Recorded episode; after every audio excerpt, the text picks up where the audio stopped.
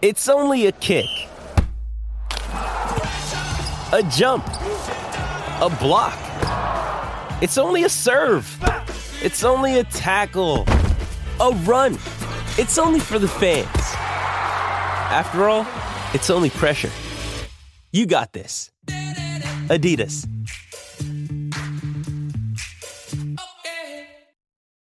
Why take one vacation with the family when you could take all of them? With Royal Caribbean, you don't just go to the beach. You visit a private island and race down the tallest water slide in North America. You don't just go for a road trip. You ATV and zip line through the jungle. You don't just go somewhere new. You rappel down waterfalls and discover ancient temples. Because this isn't just any vacation. This is all the vacations. Come seek the Royal Caribbean. Ships Registry Bahamas.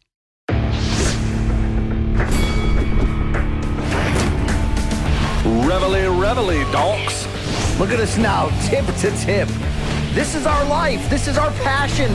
That's the spirit we bring to this show. I'm Luke Thomas. I'm Brian Campbell. This is Morning Kombat.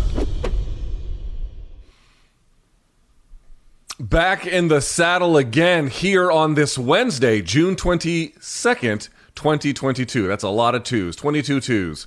Uh, hi, everyone. My name is Luke Thomas. I am merely one half of your hosting duo, joined by the returning King of Connecticut himself, my friend and yours, the beige one.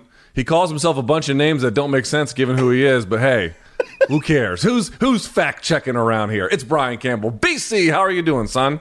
Back in action, Luke, refreshed from an incredible vacation in your your city, Washington D.C. I know, Luke. A lot of people are looking for the juicy details. Did we hang out?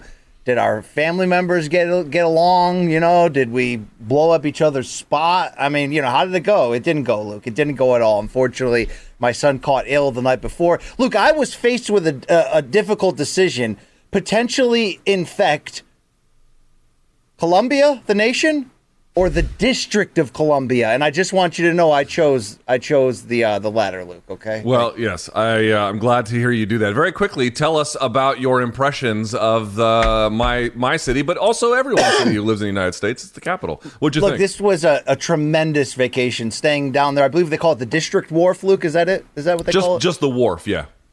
Uh, Luke, this was great. Now, do I have negatives about your city? Yeah, the price, people's attitudes. Separate from that, Luke, this is a beautiful, amazing, historic, fantastic city that I probably, you know, checked 150th of the boxes in terms of big ticket items I could have saw. But um, my family bounced back quickly from from being under the weather, and uh, we had a great time. Luke, you know, saw the hits. You know what? What, dude? Tell me if I'm wrong here, okay? I don't want to. I don't want to. You know, steer this podcast into the uh, into the ditch here.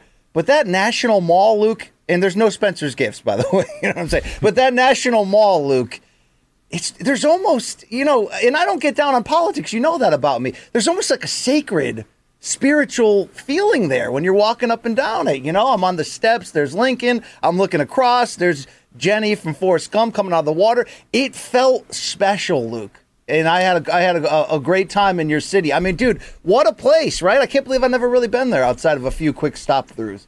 Yeah, you know, uh, and the the place he's talking about for folks who don't know, it's basically the patch of grass, or it's a little more than that, between the Senate building, which is the Capitol, and then the Lincoln Memorial. It's everything in between, which would include the Washington Monument and just tons of green Oh, space. the World War monuments II fountain. Luke. Big, Yep. big, big ups to that. Yeah, okay? my, Tukey had a big meltdown there one time because she wanted to swim in the water and we didn't let her, and she howled and we had to leave. So that was a fun day. But the point being is, yeah, it's, it's a tremendous place. I'm really glad you guys had a great time. I do want to focus in on one thing though, which was you said it was expensive. Now I do recall one person from Connecticut telling me I was out of my mind for saying, "Wow, this place is really expensive. Like it's hard to get things affordably priced here." And then All right. you come down here and I got a barrage of texts being like, "Yo, this city is expensive as shit." Yes, it is, Brian. First of all, first of all, I live in suburban Connecticut, which ain't easy, right? I live in a in a in a poshy area. I, I've I've done a lot of time, Luke. New York, Vegas, L.A. I know expensive shit, dude. I didn't see any signs for an eighty-five dollar haircut, so I'm not letting you off that hook. but I will say, you can't do anything with two people that doesn't cost fifty dollars. Get a coffee, get an ice cream, go to the. You know what I'm saying? You there's nothing you can do in that city that isn't like here's another fifty, here's another fifty. And look, why are people angry as shit in that city? Like people just have no. Dude, I come from the, the tri-state, no eye contact, get about your business lifestyle. I thought I was entering at least the the barriers of the South, dude. That ain't the South. That ain't shit there, Luke. No, people- you have to go to like Middle Virginia to start really feeling the South. Now, when you say people were unfriendly, were they unfriendly or were they just no selling your jokes? Which is it? Oh, well, they no sold my entire family at every turn. Basically, here's how I sum it up: the the service workers of all different ages, backgrounds, varieties, really make you feel like you're you're doing them a disservice by asking them to serve you in their job. That's really the issue I have, Luke. Okay, you know what I mean? There might there might be some of that. You can see where I get it from if that if that helps you at all. But uh, Yes. I am glad you had a great time. I am glad you're refreshed, and I'm glad you're back on the show because we have a big show today, dude. We have to get to. Let's see, we've got a UFC Vegas this weekend, an insanely good card, back to back off the other one. We also have a great, a phenomenal Bellator card on Friday night. Plus, we have to get some stuff to react to with you. So, thumbs up on the video if you're watching. Hit subscribe if you're on YouTube. If you're listening on your favorite podcast platform, give us a nice review. We appreciate it when you do. Um, you can reach the show at any time, morningkombat at gmail.com. We will have a Have You Seen This Shit today. BC's got one locked and loaded for us. Looking forward to seeing that. But if you want to reach the show for any reason, you can do so there. Obviously, Showtime.com is the label that pays. Showtime.com. Get a 30 day free trial. If, if you like it, you can keep it. If not, you can bounce. You can watch Bellator this weekend. You can watch the old Moose defend his title against Johnny Eblen, which we'll talk about here a little bit later as well. Um, Hey, hey, hey, hey! How about your interview with uh, Danny Sabs with Danny Sabatello? Good shit, Luke. Dude, Wow. Sabatello is fucking hilarious because I asked him, I'm like, so when you size up the opponent, like, what exactly are you looking for? And he sort of like, he read it to me like an offensive coordinator telling me about like what plays worked in the game. he was like, uh, yeah, you know, listen, upon doing research and looking at the tape, my biggest takeaway is he fucking sucks. And I was like, okay, okay. Uh, He basically was bold. like, if you ain't down with that, then fuck you too. I mean, he came at the fans, Luke. He was just, he was coming on, bro. I, I was into it. People can check that out, of course, along with your chat with Johnny Eblen. Morning co- youtube.com slash morning kombat. But Luke, I hope we can sprinkle in some of this into Friday's show because Sabatello must see TV in all forms right now. I mean, he's a big character, which I think actually Bellator really needs. But more than that, and this is real, like that dude is a legit threat to win the whole tournament. I know a lot of folks may not believe that because he's kind of a loudmouth, but he can fight his ass off. He's very, very good. So we'll get to that a little bit later as well. I've got merch on. Right? BC's got merch on. You can get some merch on morningkombat.store. Morningkombat.store right now. Tons of good stuff. And BC, I, I do want to get to this before we get to our Athletic Greens read here we need to promote our live show not this Friday, but the following Friday when we're in Las Vegas. So July 1st, if memory serves. July 1st. Let's announce it now. 5 p.m. is about the rough start of it. It's basically going to be after the weigh ins for UFC 276, and we have the location. We want you to put this in your calendar right now Beer House. Beer House, 5 p.m. PT in Las Vegas right after the weigh-ins, and you're asking, "Where's Beer House?" Dude, a block from T-Mobile. You walk outside T-Mobile, you can throw a rock and hit Beer House. It's right there, right next to Park MGM and BC. Live show. We're going to spin the wheel. We want everybody to come. Mark it in your calendars. It's that indoor outdoor restaurant slash bar. If you haven't seen it, that's connected to the New York, New York. You have to walk past it if you're leaving T-Mobile Arena and heading back to the Strip. So you know they they got the big Jenga blocks outside, all that bullshit. But inside, there's even more bullshit, and that's Luke and BC. Uh, gonna make it look easy. Some special guests. We're gonna react to all things Fight Week. We're gonna do a lot of real weird shit stuff. Probably Luke. I mean, if if if Tui shows up, one will bang. Two, I don't know. I could be drinking it out of someone's orifice, Luke. I don't know what's going to happen. So the only way to find out is Friday, 5 p.m. Pacific, International Fight Week. Be there, okay? Be there, seriously. And I know a lot of people, Luke, they're already saying, I got my travel ready. I want to be there. I want to be a live DM from Dunk. Come on, bro. You know the saying, right? Are you coming on? Come the fuck on already. There you go. 5 p.m. PT, 5 p.m. local time, right after the weigh ins are over at T Mobile. Come see us at Beer House. You cannot miss it. It's free to get in. We're going to have a good time. A live MK showing. You asked for it, we're going to give it to you. Last but not least, BC, before we get into all of today's topics, I want to talk about AG1. Now, I know you were traveling in DC recently. Yeah. Were you drinking your AG1 when you were on the road? I was, and I think it helped not only myself but my entire family bounce back. Because you know, on the road, Luke, you can get a scratchy throat, you can get something going on here. But here's the deal: at the end of the day, Luke, I love it. Doesn't taste super healthy, has the mild tropical taste. But in terms of starting my day each morning, Luke, it makes me feel good. I don't do a lot of things that are good that make me feel good. Usually, it's the bad things that make you feel good. This is a good thing, Luke. Right? Am I wrong? No, no doubt about it. And as you indicated, it supports, let's see, gut health, immune health, aging, recovery, focus. You can take it with you on the on the go. You can have it at home. And BC, I love it. One scoop, done for the day. That's the best part. Yeah, I started my morning with it, and I did it because it's lifestyle friendly, Luke. So, you know, I'm on a diet that is basically a, a liver free diet. You know what I'm saying? you know, live free or die. With my liver, it's close to dying. But here's the deal: whether you're keto, paleo, vegan, dairy free, gluten free, it contains less than one gram of sugar. There's no GMOs, no nasty chemicals, no artificial anything. And like I said, it still tastes pretty damn good. So let's go for it. All right. Uh, it certainly does. It costs less than $3 a day. You're investing in your health, and it's cheaper than your cold brew habit. And taking AG is also a small micro habit with the big benefits that we're talking about. It's one thing you can do every single day to take great care of yourself. And don't just believe us. How about Athletic Greens right now having 7,000 or more five star reviews? And trusted, of course, by the leading health experts. We're talking Tim Ferriss. We're talking Michael Gervais, brother. Right now, it's time to reclaim your health and arm your immune system with convenient daily nutrition, especially heading into the flu and cold season. Just ask the BC family. It's just one scoop in a cup of water every day. That's it. No need for a million different pills and supplements to look out for your health. Yeah, you're down with the green AG, Luke? Yeah, you know me. You know what I'm talking about? And to make it even easier, Athletic Greens right now going to give you, the listener, the viewer, a free one year supply of immune supporting vitamin D and those five free travel packs with your first purchase. All you have to do is visit athleticgreens.com slash morning kombat. And of course, you know that's with a K, brother. Yeah. Again, athleticgreens.com slash morning kombat, as BC indicated, with a K, to take ownership over your health and pick up the ultimate daily nutritional insurance. All right. We got our announcements out of the way. We got our recap out of the way, BC. Let's do this. We're going to talk about Tsarukyan and Gamrot in just a second, but you were gone for Saturday's fights. I know you caught up with them. We didn't have a Monday show. We kind of used my post fight show from the weekend as sort of a Monday filler. We also had an, uh, a Max Holloway resume review. If you've not seen that yet, that is up youtube.com slash morning kombat. But BC, two big main event results over the weekend. I would love to quickly get your take on them. We start with MMA. Josh Emmett defeating Calvin Kattar. What's your biggest takeaway from that fight, aside from the scoring being obviously pretty close? Look, such an evenly matched fight. We knew what we were going to get coming in. For the most part, they delivered that.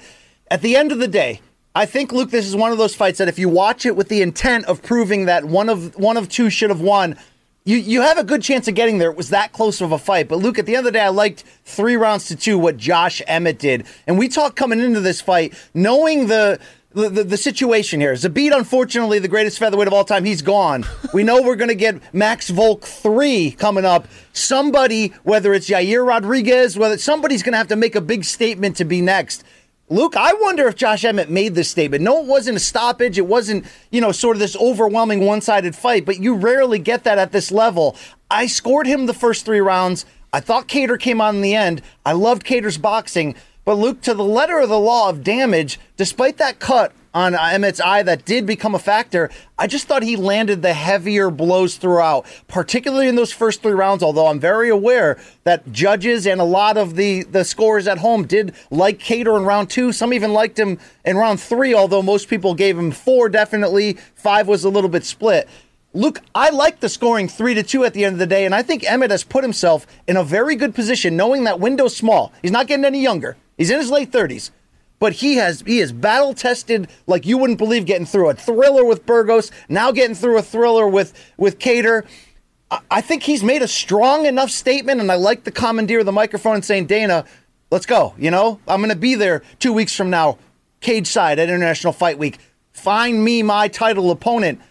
Tell me if I'm wrong, Luke, but I, I think he's he's he's done enough to earn that. He's done enough to be in this conversation, unless Yair Rodriguez does some crazy spitty shit and knocks out Ortega or whatever, right? He's on a nice run right now. Did you agree with me on that scoring, Luke? Because I did see a lot of hullaboo across the old Twitter machine.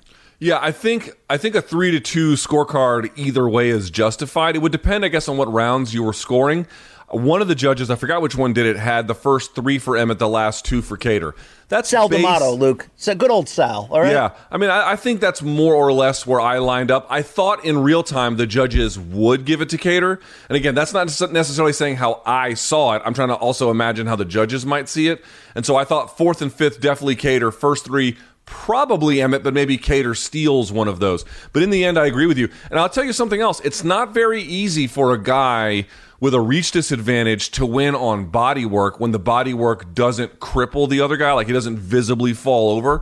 And he and, and Emmett had to do that. He had to really invest to the body. So something of a risky strategy in the sense of like you know, it's it's not the same as popping someone's head back.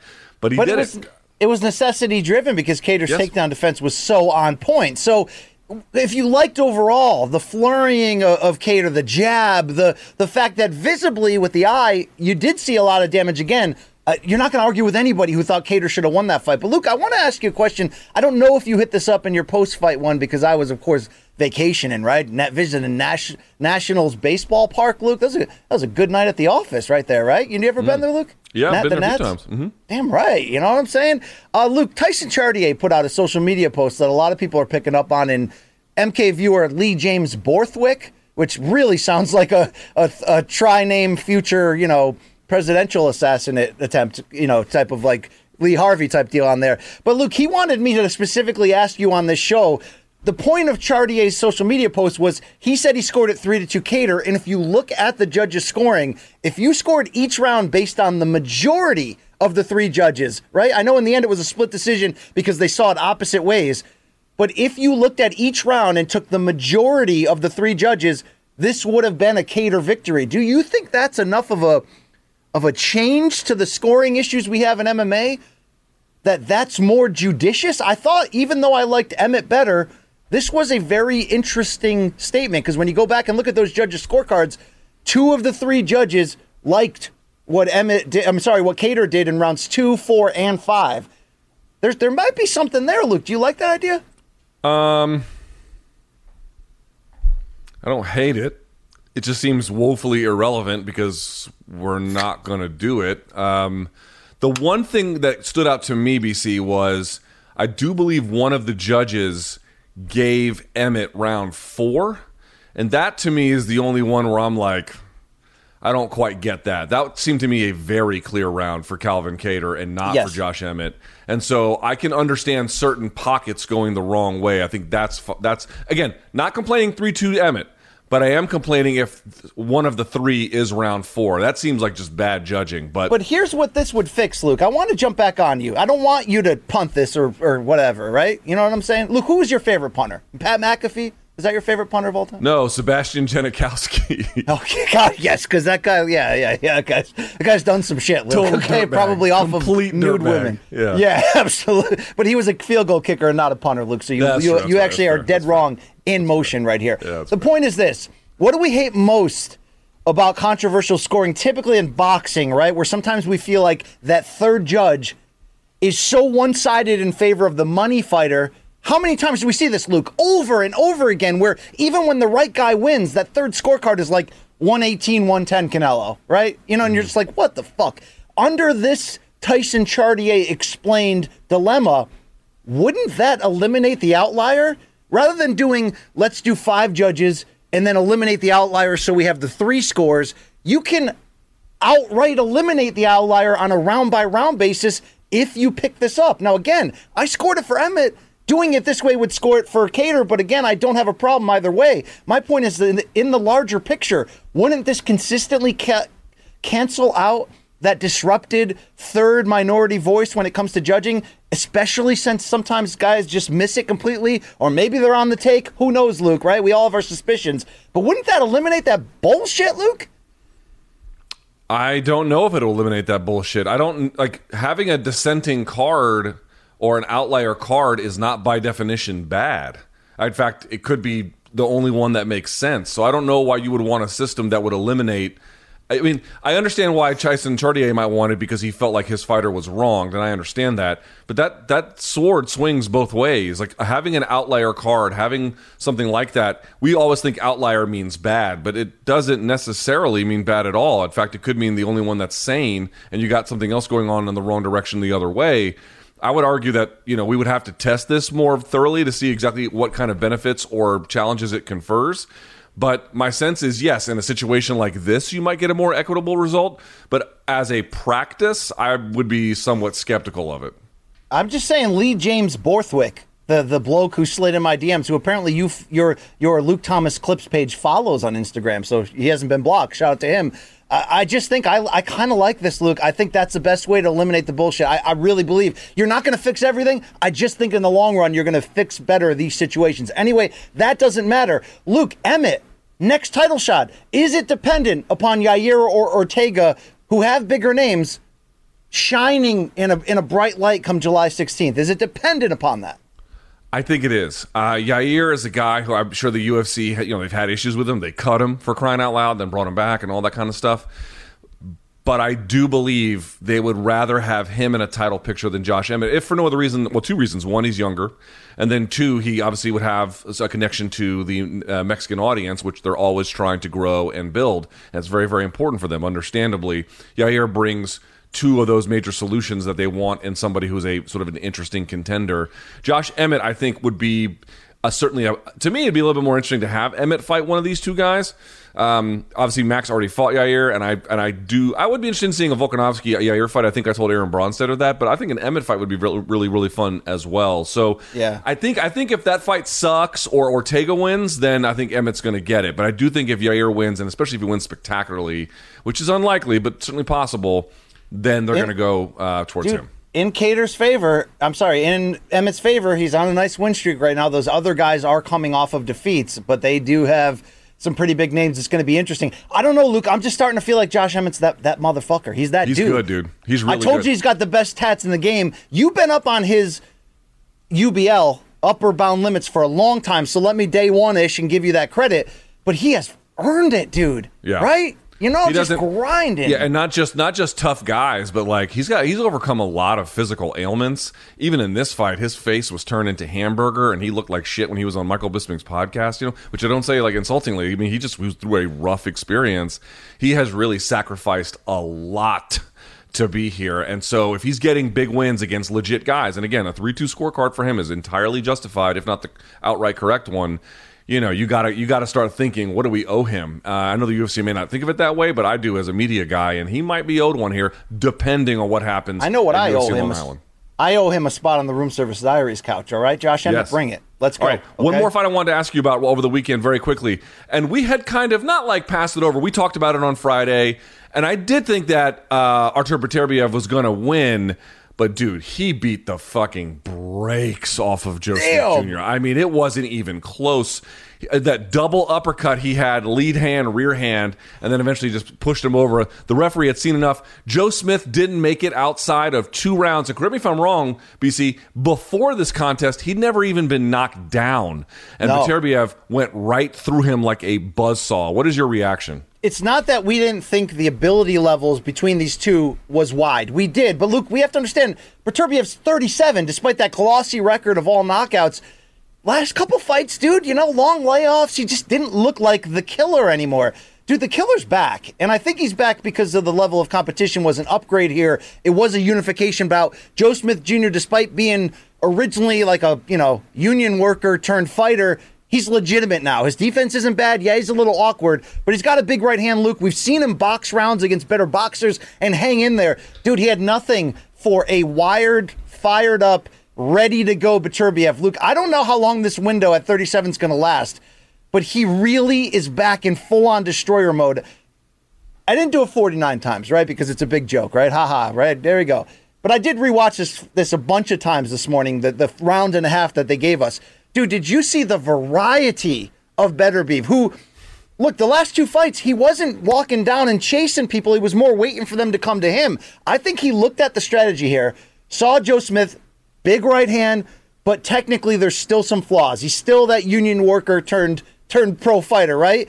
I think he said, look, the best way I'm going to exploit those flaws is to get him into a fight and I've just got better technique and more variety. Luke, when I say variety, I don't just mean the ability to switch from a jab to an uppercut to a hook to a body shot at any meaning. Each one of those punches, he almost has three to four different types, like a changeup, a curve, a looping one. There's times where he comes with that right cross for, for, the for the kill shot. There's other times where he loops it when he landed that first knockdown on the top of Joe Smith's head. He was constantly throwing different speeds, different angles, sidearms for a destroyer to almost become straight on with you, walk you down to the ropes, have the defensive responsibility, yet still throw that much variety in a short space.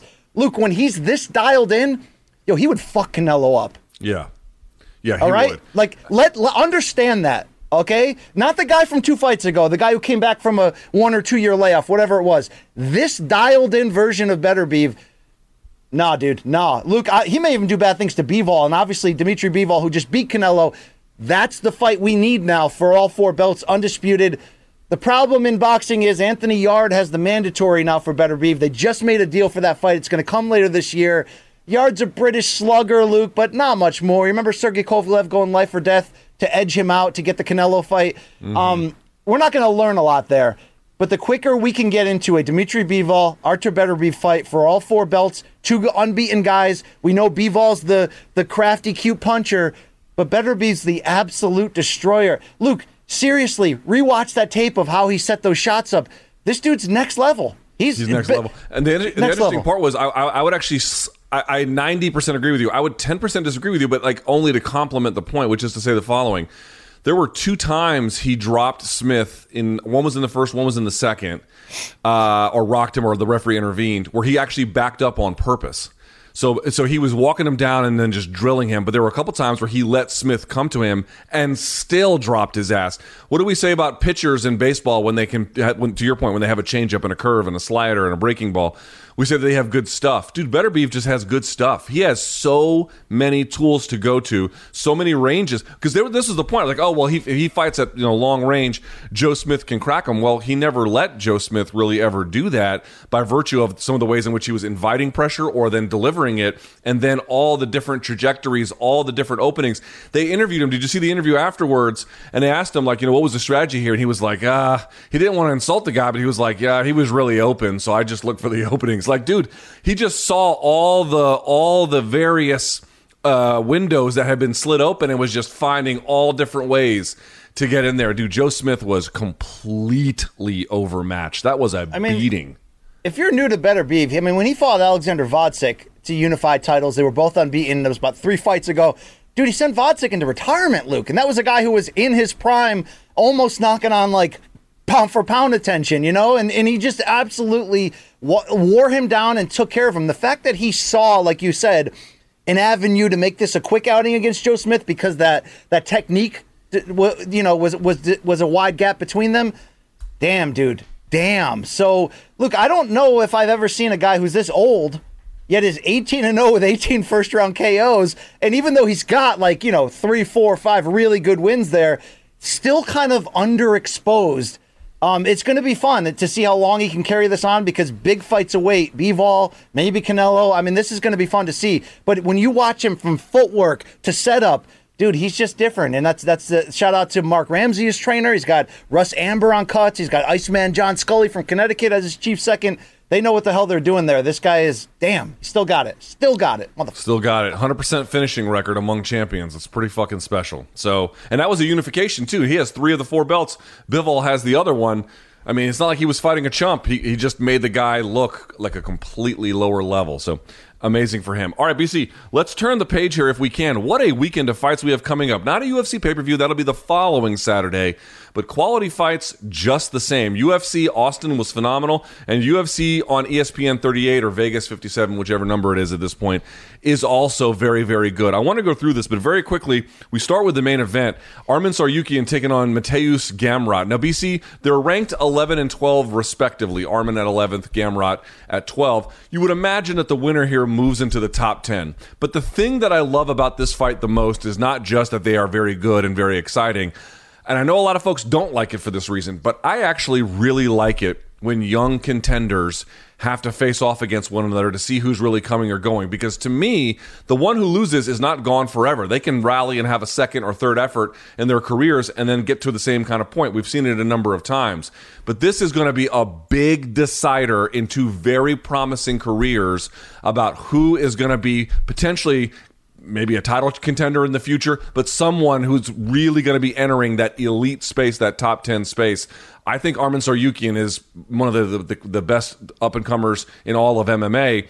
Do you agree with my assessment that this Yes. is more than just about rankings? This is a bit of a fork in the road, at least for this juncture in their career. Absolutely. I love this type of matchmaking. It's hungry, aggressive. We have two guys that could, one could be the future. Let's find out, right? It's Ryan Bader versus Jon Jones back when they were both, you know, largely untested up to that point. Let's find it out right the hell now. But Luke, I think something that I've said it before, I'll say it once more, right?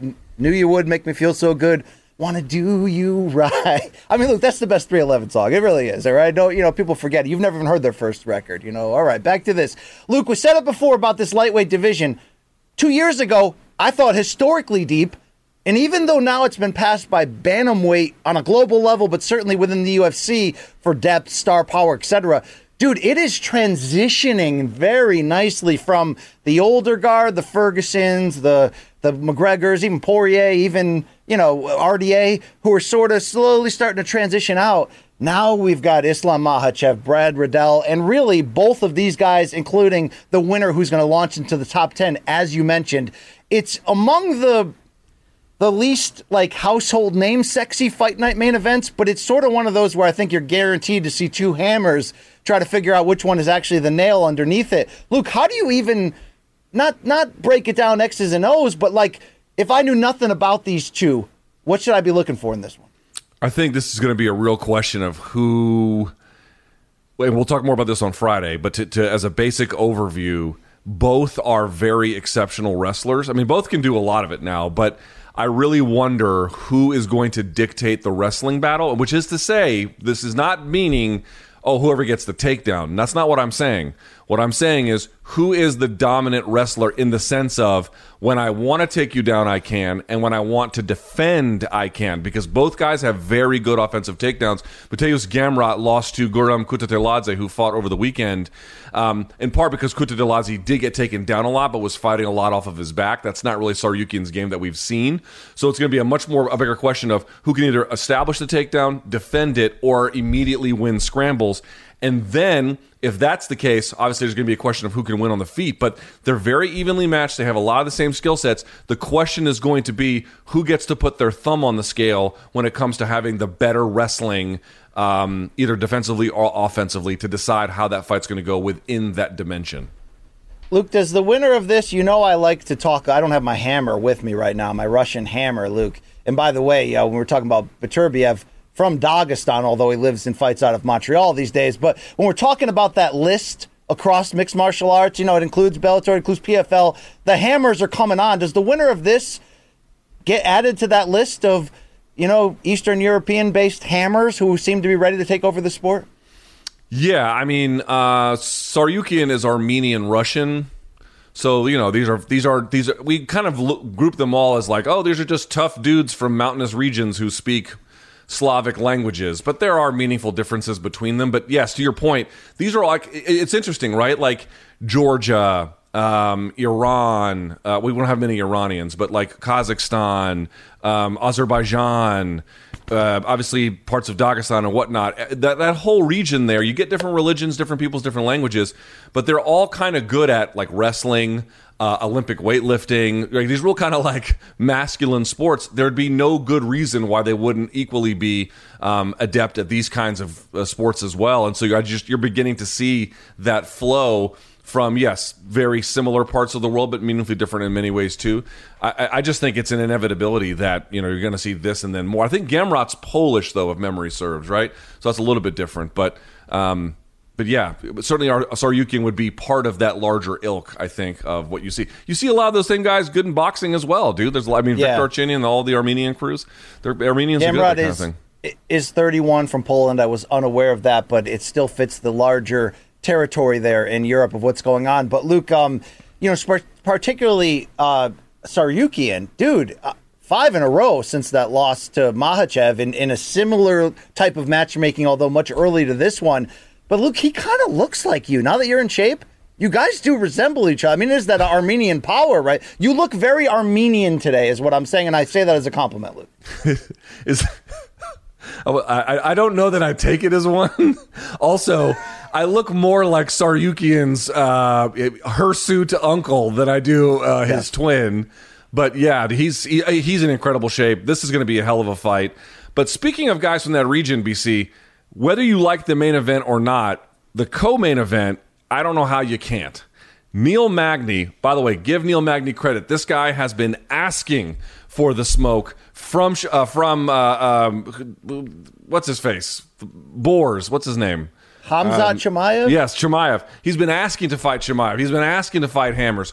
Well, careful what you wish for because he got one. Neil Magny is going to take on Shavkat Rakhmonov in what is easily, easily, easily the biggest test of Rakhmonov's career because he has looked, and you would agree, BC, he has looked very, very good but he's not fought anybody this experienced, anybody this talented, anybody who's got an interesting frame in the way that Magny does. What a fight in either direction. What a win it would be in either direction.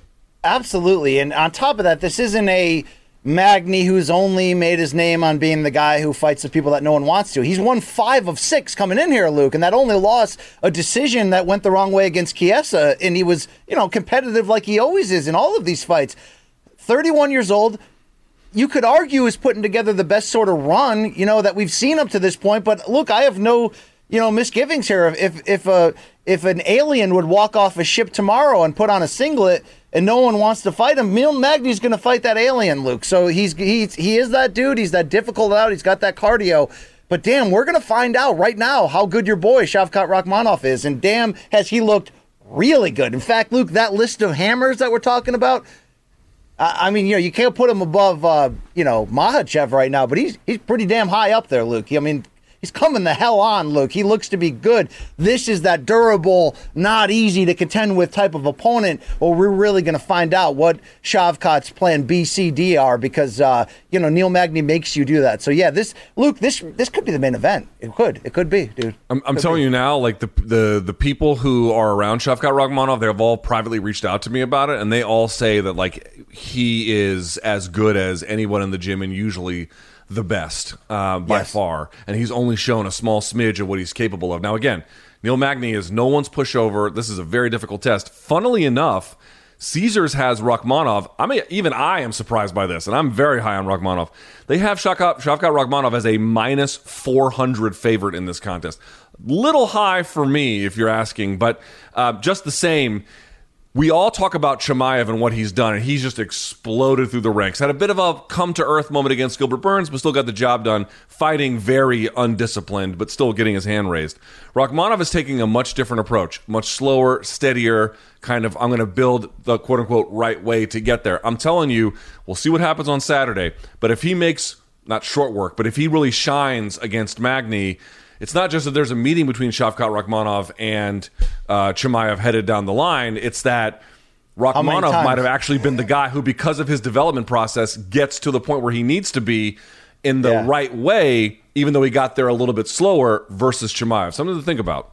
Yeah, good news for the welterweight division if that happens. I mean, dude, if he systematically breaks down Magny like the way you're sort of in, in, in you know teasing here, that that's a statement. So that's that's going to be worth watching. Just the same, what what if that gas tank looks a little uh, looks a little pulled on come late round three? This is in play here against Magny, so we'll see what happens. Um, Luke, I, I can't help but look up and down this card and see flyweight JP Buys back on after you know the very public breakup there with uh, Cheyanne Vlismas. Uh, big win for Roman Dolidze on Saturday, just the same if you want to link the conversation together. But uh, you're not into the idea of a catch weight bout between them for the for you know for like talk about a money in the bank briefcase there, Luke, for the winner. No, nothing.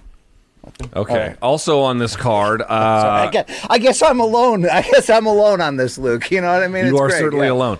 There are yeah. other good fights on the card. The JP Buys fight, Cody Durden's a, is a fine fight, but I would also point out, BC, on this one, Chris Curtis uh, taking on Rodolfo Vieira. Vieira kind of needs to figure out if he's going to do something at this level or not. Obviously, he can beat some people, but like, are you really going to rise to the? Are you going to be a Jacare or are you going to be a Roger Gracie when it comes to MMA?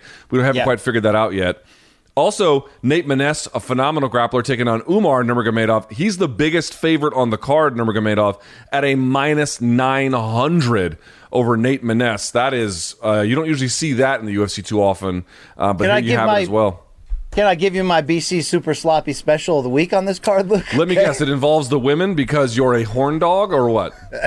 Not true, Luke. Not true. Uh, first of all, shout out to Brian Boom Kelleher, friend of the program and the extended right. MMA Beat family, who is back against Mario Bautista at bantamweight. But Luke, the opener, women's strawweight, Vanessa Demopoulos, who Luke made a lot of headlines with the the pole dancing training in the background for her last big win, jumping in DC's or Rogan's arms, excuse me.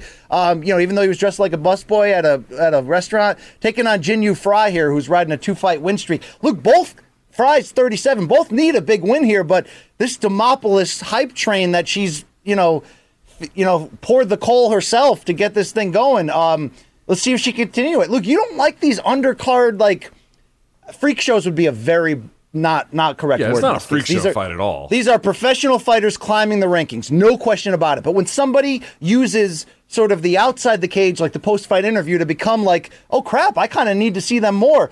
You can't deny me that Demopoulos has become that. Am I right, Luke?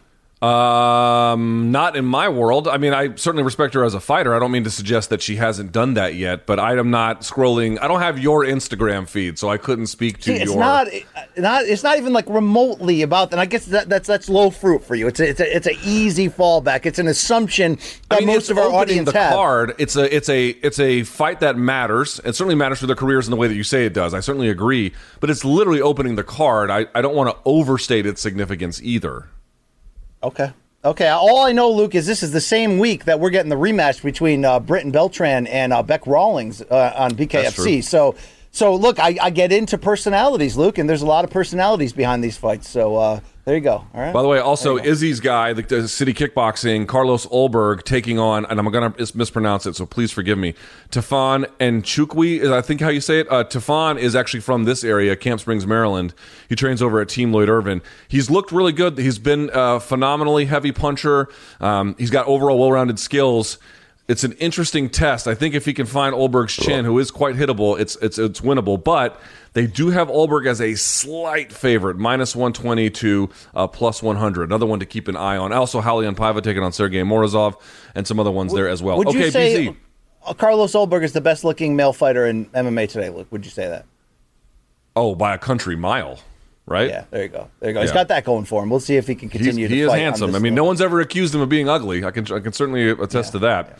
Uh, BC, I will say this: Bellator's got a card Friday night on Showtime from the Mohegan Sun. I believe it'll kick off at 9 p.m. in the East.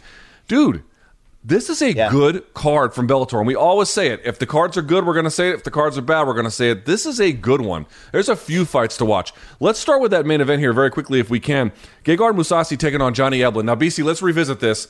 I thought Austin, I, I had a hipster pick, and it exploded in my face like Elmer Fudd holding the bomb or something that Bugs Bunny gave to him. Fair enough. I just want to point out something here.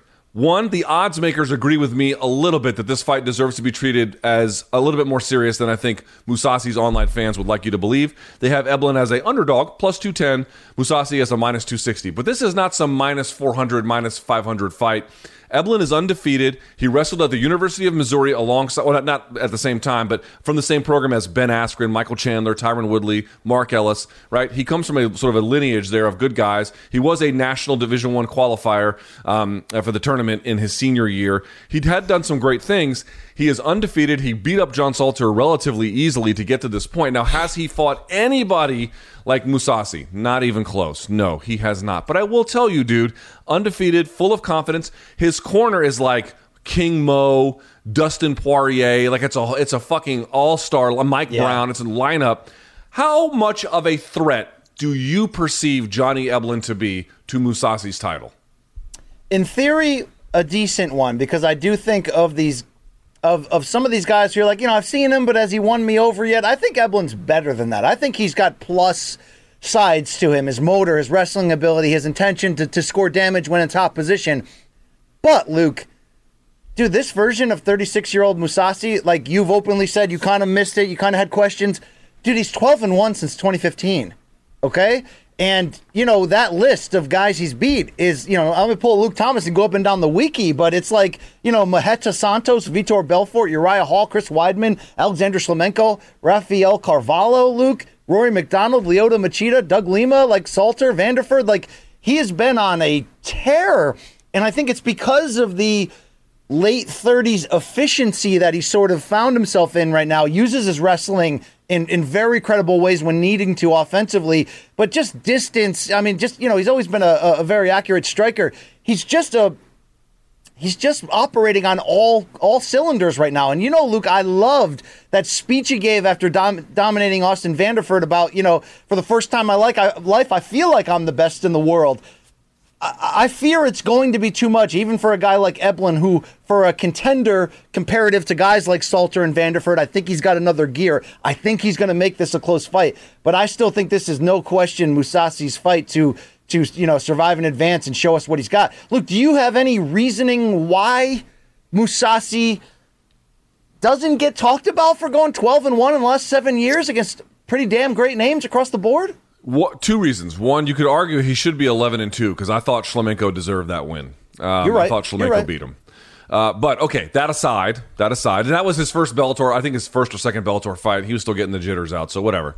That aside, you're right. He has gone on an incredible run. I'm not exactly sure why it's gone somewhat unnoticed, and even by people like me who are forced to pay attention to it and have to, and I kind of put it to the side.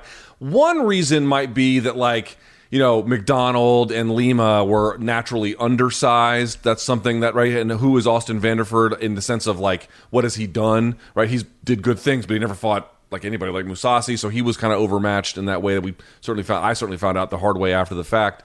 Um, I, beyond that, I'm not entirely sure. But I agree with you. Like his run of late, he has really come alive. He's put all of the pieces of his game together.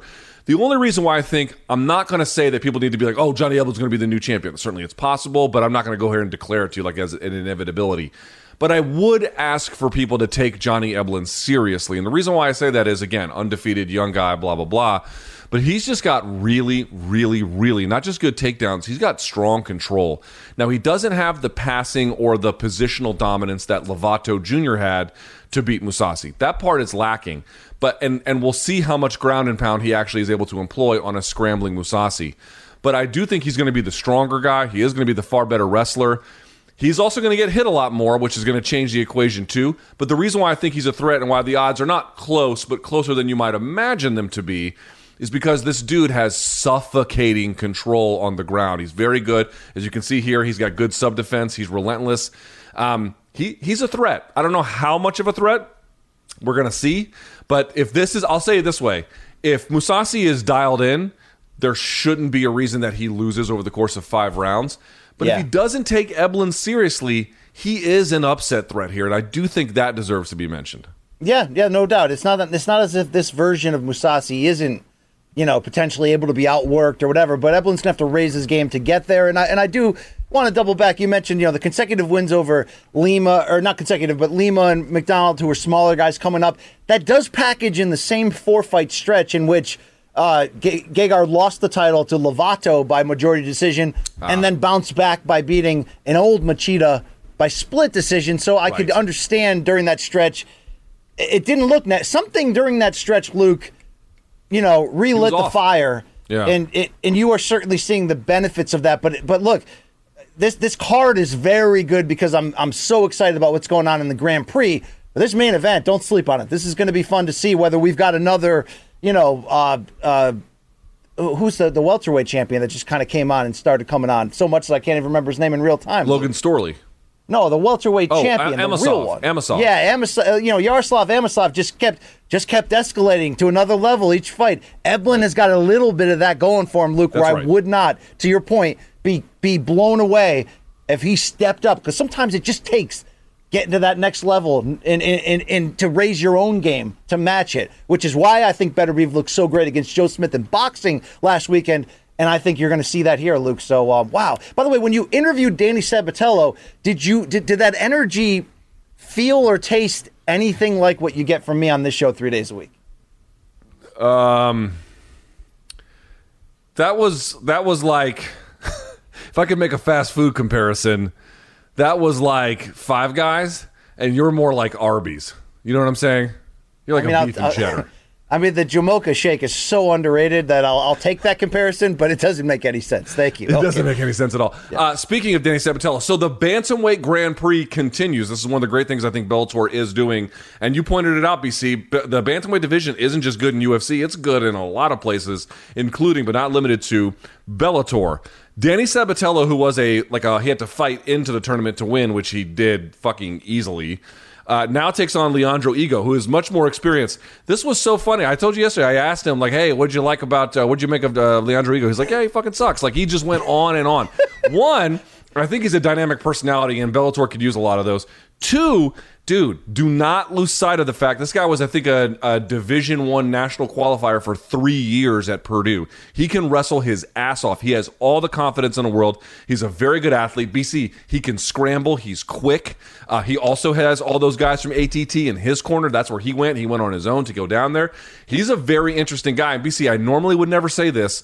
But you know, everyone because everyone wants the the tournament to have the Daniel Cormier story, where Cormier came in on the heavyweight Grand Prix and just fucking bulldozed everybody.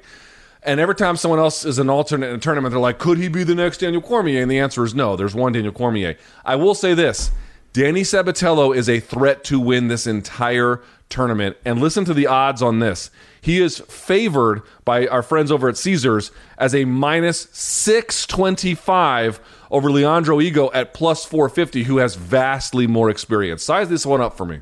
Yeah, nice Julius Anglickas subtweet there, Luke. You're like, I, I know Julius. He's no Forgot Daniel about Cormier. that, actually. No, now that you bring But, it up, uh, it is, it is subtweetish, but I didn't mean it that way. Yeah, uh, look, you know, Sabatello, aside from his upper bound limits, to steal Luke Thomas uh, phrase, you have to see what he's going to do next. I'm sorry. He, the way the swagger that he carries, and he, I thought he said it great. And again, go to youtube.com slash morningkombat to see Luke's entire 20 plus minute interview with Sabatello. But Luke, you know, he shit on the Henry Cejudos of the world for being a little too cringe and calculated while praising the Chael Sonnen and Conor McGregor's and basically saying, this is who I am. It's not an act. It's exactly how I get myself fired up. I hate the guy I'm going against. I want to kill him. And if you don't like it, fuck you. Dude, there is already a must see quality in just seeing if he can carry this shtick, and he's saying it's not a shtick. Up to this point, it's hard to disagree with that. Um, if he can back it up, and in the way that you mentioned, he just comes onto the scene, late replacement. This tournament kind of got flipped upside down. Pettis got hurt, right? We saw suddenly you got play-in bouts. There's a lot going on here. There was an interim championship on the line. Horiguchi he- lost. Horiguchi lost, yet Sabatello just sneaks right in and easily takes care of the, the first fight here against Lugo. And now calling out Leandro Higo, like you said, it's not just, oh, he fucking sucks, they all suck. It's like the, the key to his delivery, it, it's key, Luke. He sets it up like he's going to give you a real detailed answer. He's like, you know, after reviewing the tape and really going up and down it, I think the difference between us is he just fucking sucks. But, like, you know, eh, he actually seems to have at least that high of a motor that strong of a wrestling background and the intention and plus swagger. I'm not comparing this to McGregor, but one thing about McGregor's run is it created that word people hate when I say it, magic, meaning he was able to elevate himself to performances that we didn't think were possible, right? One punching Jose Aldo because the confidence and swagger was a fucking 10 out of 10 like every second of the day, right? Sabatello has some of that at the very least. That I- I don't know where to put limits on that. I don't think his striking on the feet is next level or anything like that. But if he's able to get the fight on his terms, Luke, he may be able to just outwork even elites. Like he has one of those plus motors mixed with that. Would you compare his swagger plus wrestling to the Bellator version of Ben Askren when he used to ride people from behind and just like drive them into the ground? He doesn't have that funk style that Askren was famous for. But like here to this point right here, where he's got wrist control and he's like signaling to the crowd to like cheer and stuff like that, he does have a little bit of that verve where he just knows he's so much better than them in these positions, and and wants to act out in that kind of a way. Yeah, in that sense, they are quite similar. Now he goes on a three fight win streak, so he's coming in here in a good in a good stance. Although we've seen him before step up and lose, he got stopped by Aaron Pico. This is going to be a big test, I think, for Sabatello. He may look, he may walk through this with the ease that he did in the qualifying rounds, and we may be having, uh, you know, the conversation's going to get escalated in terms of his future, and you know, would we even like him to win this championship right here in this tournament? But I think this is a good test on paper, just the same. Even if it ends up going that way, this is the right type of next challenge that I want to see to find out if Sabatello's game is anywhere close to his level of confidence. But you know, you know your boy BC loves that 80s wrestling shtick he's got going on, Luke. I don't think it's cringe. I think it's right on the money right now. It's a it's a it's a you know, you gotta tiptoe that line and not get, you know, I think he's he's he's doing it perfectly. His his outward business proposal that he's selling you through the camera, it's working, dude. Uh, also on this card is the other play-in uh, match on the right side of the bracket, where Enrique Barzola is going to take on Magomed Magomedov. Now, Magomedov was supposed to be earlier in this tournament, but there was Ramadan, and I think he may have been injured as well, so they had to delay him. He is coming off that loss to Raufeon Stots back in August of 2021, so it's been a while since he competed, but here he is against Enrique Barzola. Barzola, a highly interesting figure. He does have five losses, but he has really kind of improved of late. And of course, the one of the losses that he has is to Evloev who was from the UFC. He left UFC himself and went over to Bellator, beat Darion Caldwell, and then had another win after that. Here he takes on Magomed Magomedov. Now, BC, what's interesting about this one is I would have thought the odds would have been a little bit further apart. I certainly respect Barzola and I take his chances of winning quite seriously. Listen to these odds. They've got, at our friends at Caesars, they do have Magomedov as your favorite, but barely. Minus 160 Yeah. to plus 135. Are you surprised by that? Very surprised. I'm like, what do we not know about Magomedov? Is there is there nude pics out there that were unflattering? I mean, what's going on here, Luke? To correct you, and I don't think you meant to say it this way. This is not a play-in bout. This is a quarterfinal matchup in the tournament. Yes, Barzola, though, you're right. came in through the door of the play-in victory last time out, just like Sabatello. Either way, Luke, I think Barzola looked like like Sabatello, like he belonged. But no, I don't give him that same level of chance, and I am intrigued about the basis of why the betting odds are like it this way, whether to sw- you know swerve uh, movement in one direction or not. Because Luke, although Magomedov got, I guess you could say humbled by Stots and that he was beaten in his own strength, more or less, on the ground. Um, he's a dark horse for this tournament, no matter who's in it. But now you're telling me Horiguchi's out, Sergio Pettis out, former champ Juan Archuleta out. Dude, if Magomed Magomedov comes in with the type of performance that we all have seen hints of, knew was possible despite his loss to Stots, in which let's give him credit, he f- kept trying to figure out how to try to win that fight. Luke, he, he's in play to win this whole damn thing. You better believe that. He's got to come back with one of those high level performances, but his ability to chain wrestle in that gas tank, he seems to be special. I don't know if we can put him on that hammer list yet, Luke, but he's knocking on the door just the same. I, I'm going to say this. I think Magomedov is a much better wrestler slash grappler. M- much is a stronger word. I'll say he's a better wrestler slash grappler. But I think Barzola, Barzola has better experience against better guys. I'll say that. Obviously, he fought Kevin Aguilar, Bobby Moffett, Movsar Evloev, Rani Yahya. Right? He's fought in a lot of pretty good names. Um, but the other part to me is that Barzola is more well rounded. He is more well rounded of the two.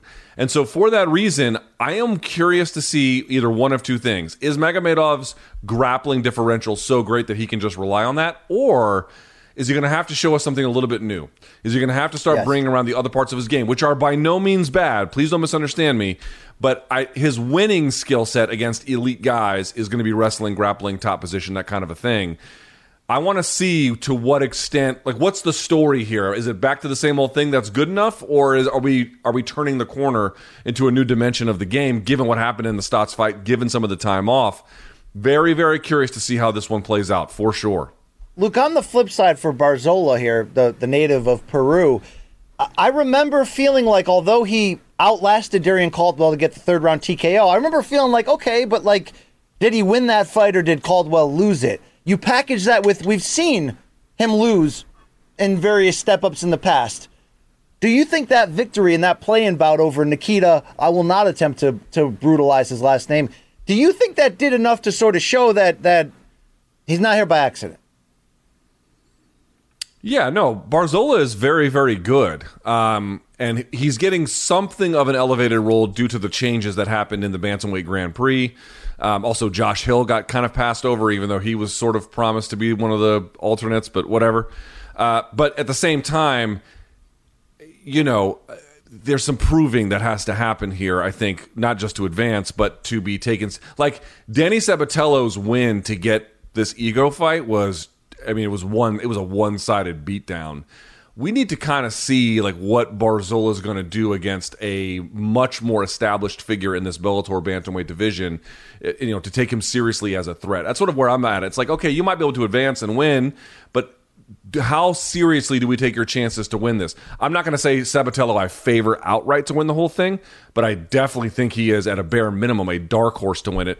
Barzola, that remains unclear to me at the moment. I guess that's what I This would is say. good. This good fights, man. I'm looking forward to this. Shout out to Scotty Cokes and company over there at Bellator. Luke, quickly, we mentioned Peru.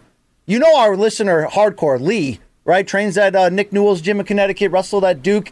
He sent us those Peruvian sauces because his wife is of that of that uh, background. Luke. Yep. He's been on record multiple times saying Luke needs to understand that Peruvian food is the alpha in South America. It's better than Colombian, like by a lot. Luke, can you speak to that again? Yeah, he's right.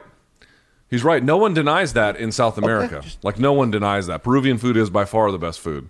Um, there is something to be said though that like overall Peruvian cuisine is better. And I don't know if you're aware of this. There's a giant Chinese influence in Peruvian food. That's why they have chaufa, which is like their version of fried rice. It's amazing.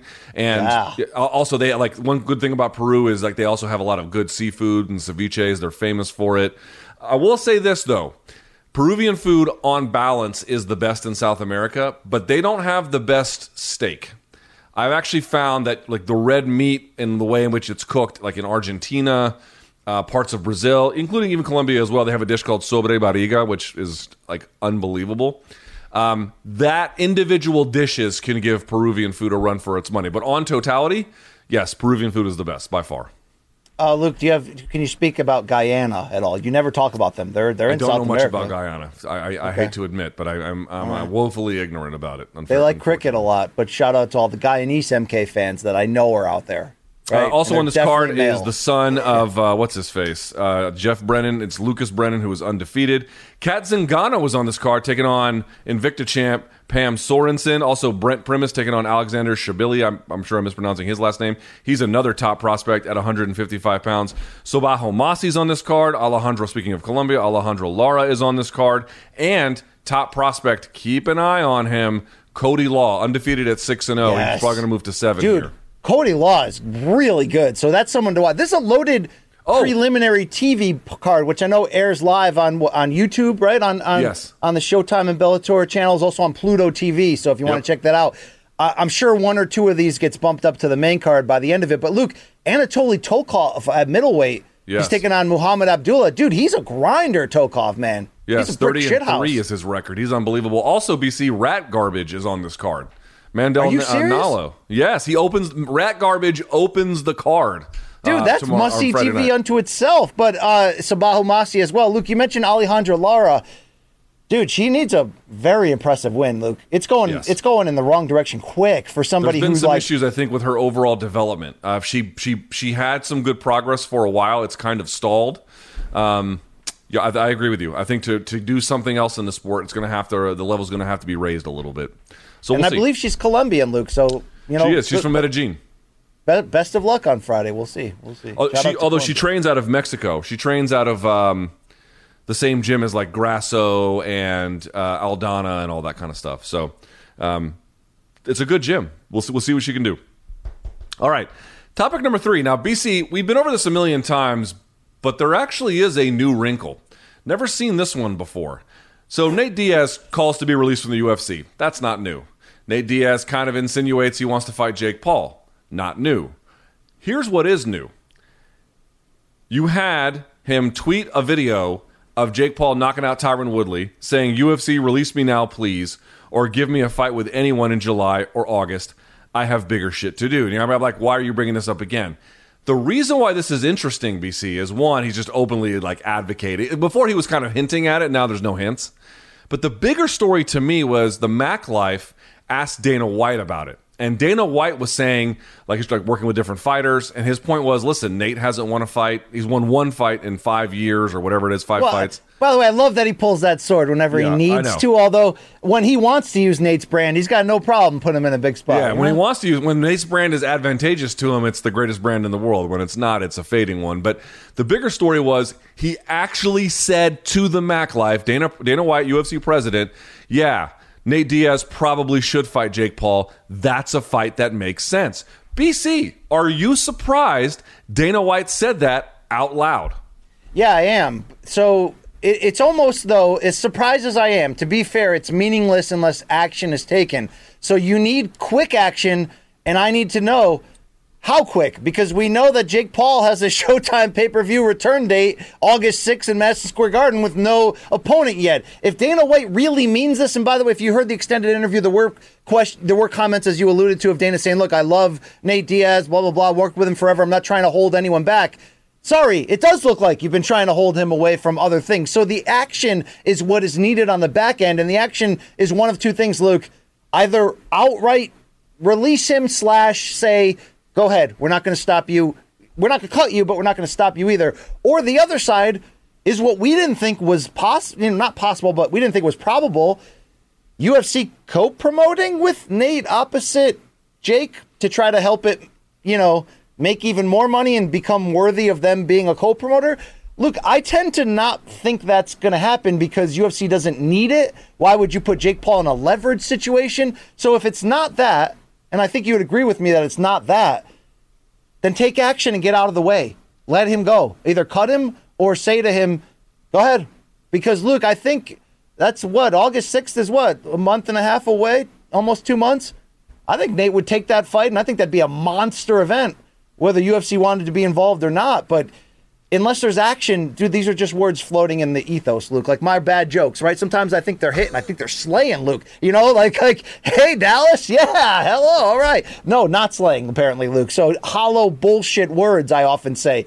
So is this Dana quote. Am I wrong? Tell me I'm wrong. I don't think you're totally wrong. I think you're mostly right, but I will say that Dana openly saying I think it's a, it makes sense for Nate Diaz to fight Jake Paul that is a new wrinkle. That is kind of that's sort of like tacitly acknowledging they can't stop it. They can slow it, they can somewhat derail it, and they can make it less of what it ordinarily would be, which is what I think they're going to do. They're going to try and give Nate some. Oh, he has to accept it, but they're going to try and give Nate some kind of an opponent who they think is going to demolish him, so that it would ruin his stock or at least damage his stock heading into a Jake Paul fight. But I think the fact that Dana is finally openly talking about it kind of represents a little bit of the worm turning here. Uh, uh, now, Nate forced his hand by like openly using the clip of Jake Paul knocking out Tyron Woodley, where now when if you ask Dana, you're a media guy and you stick a microphone in his face, you have to be like, "Hey, did you see Nate?" Like, not even making some like weird allusion to something. No, no, no.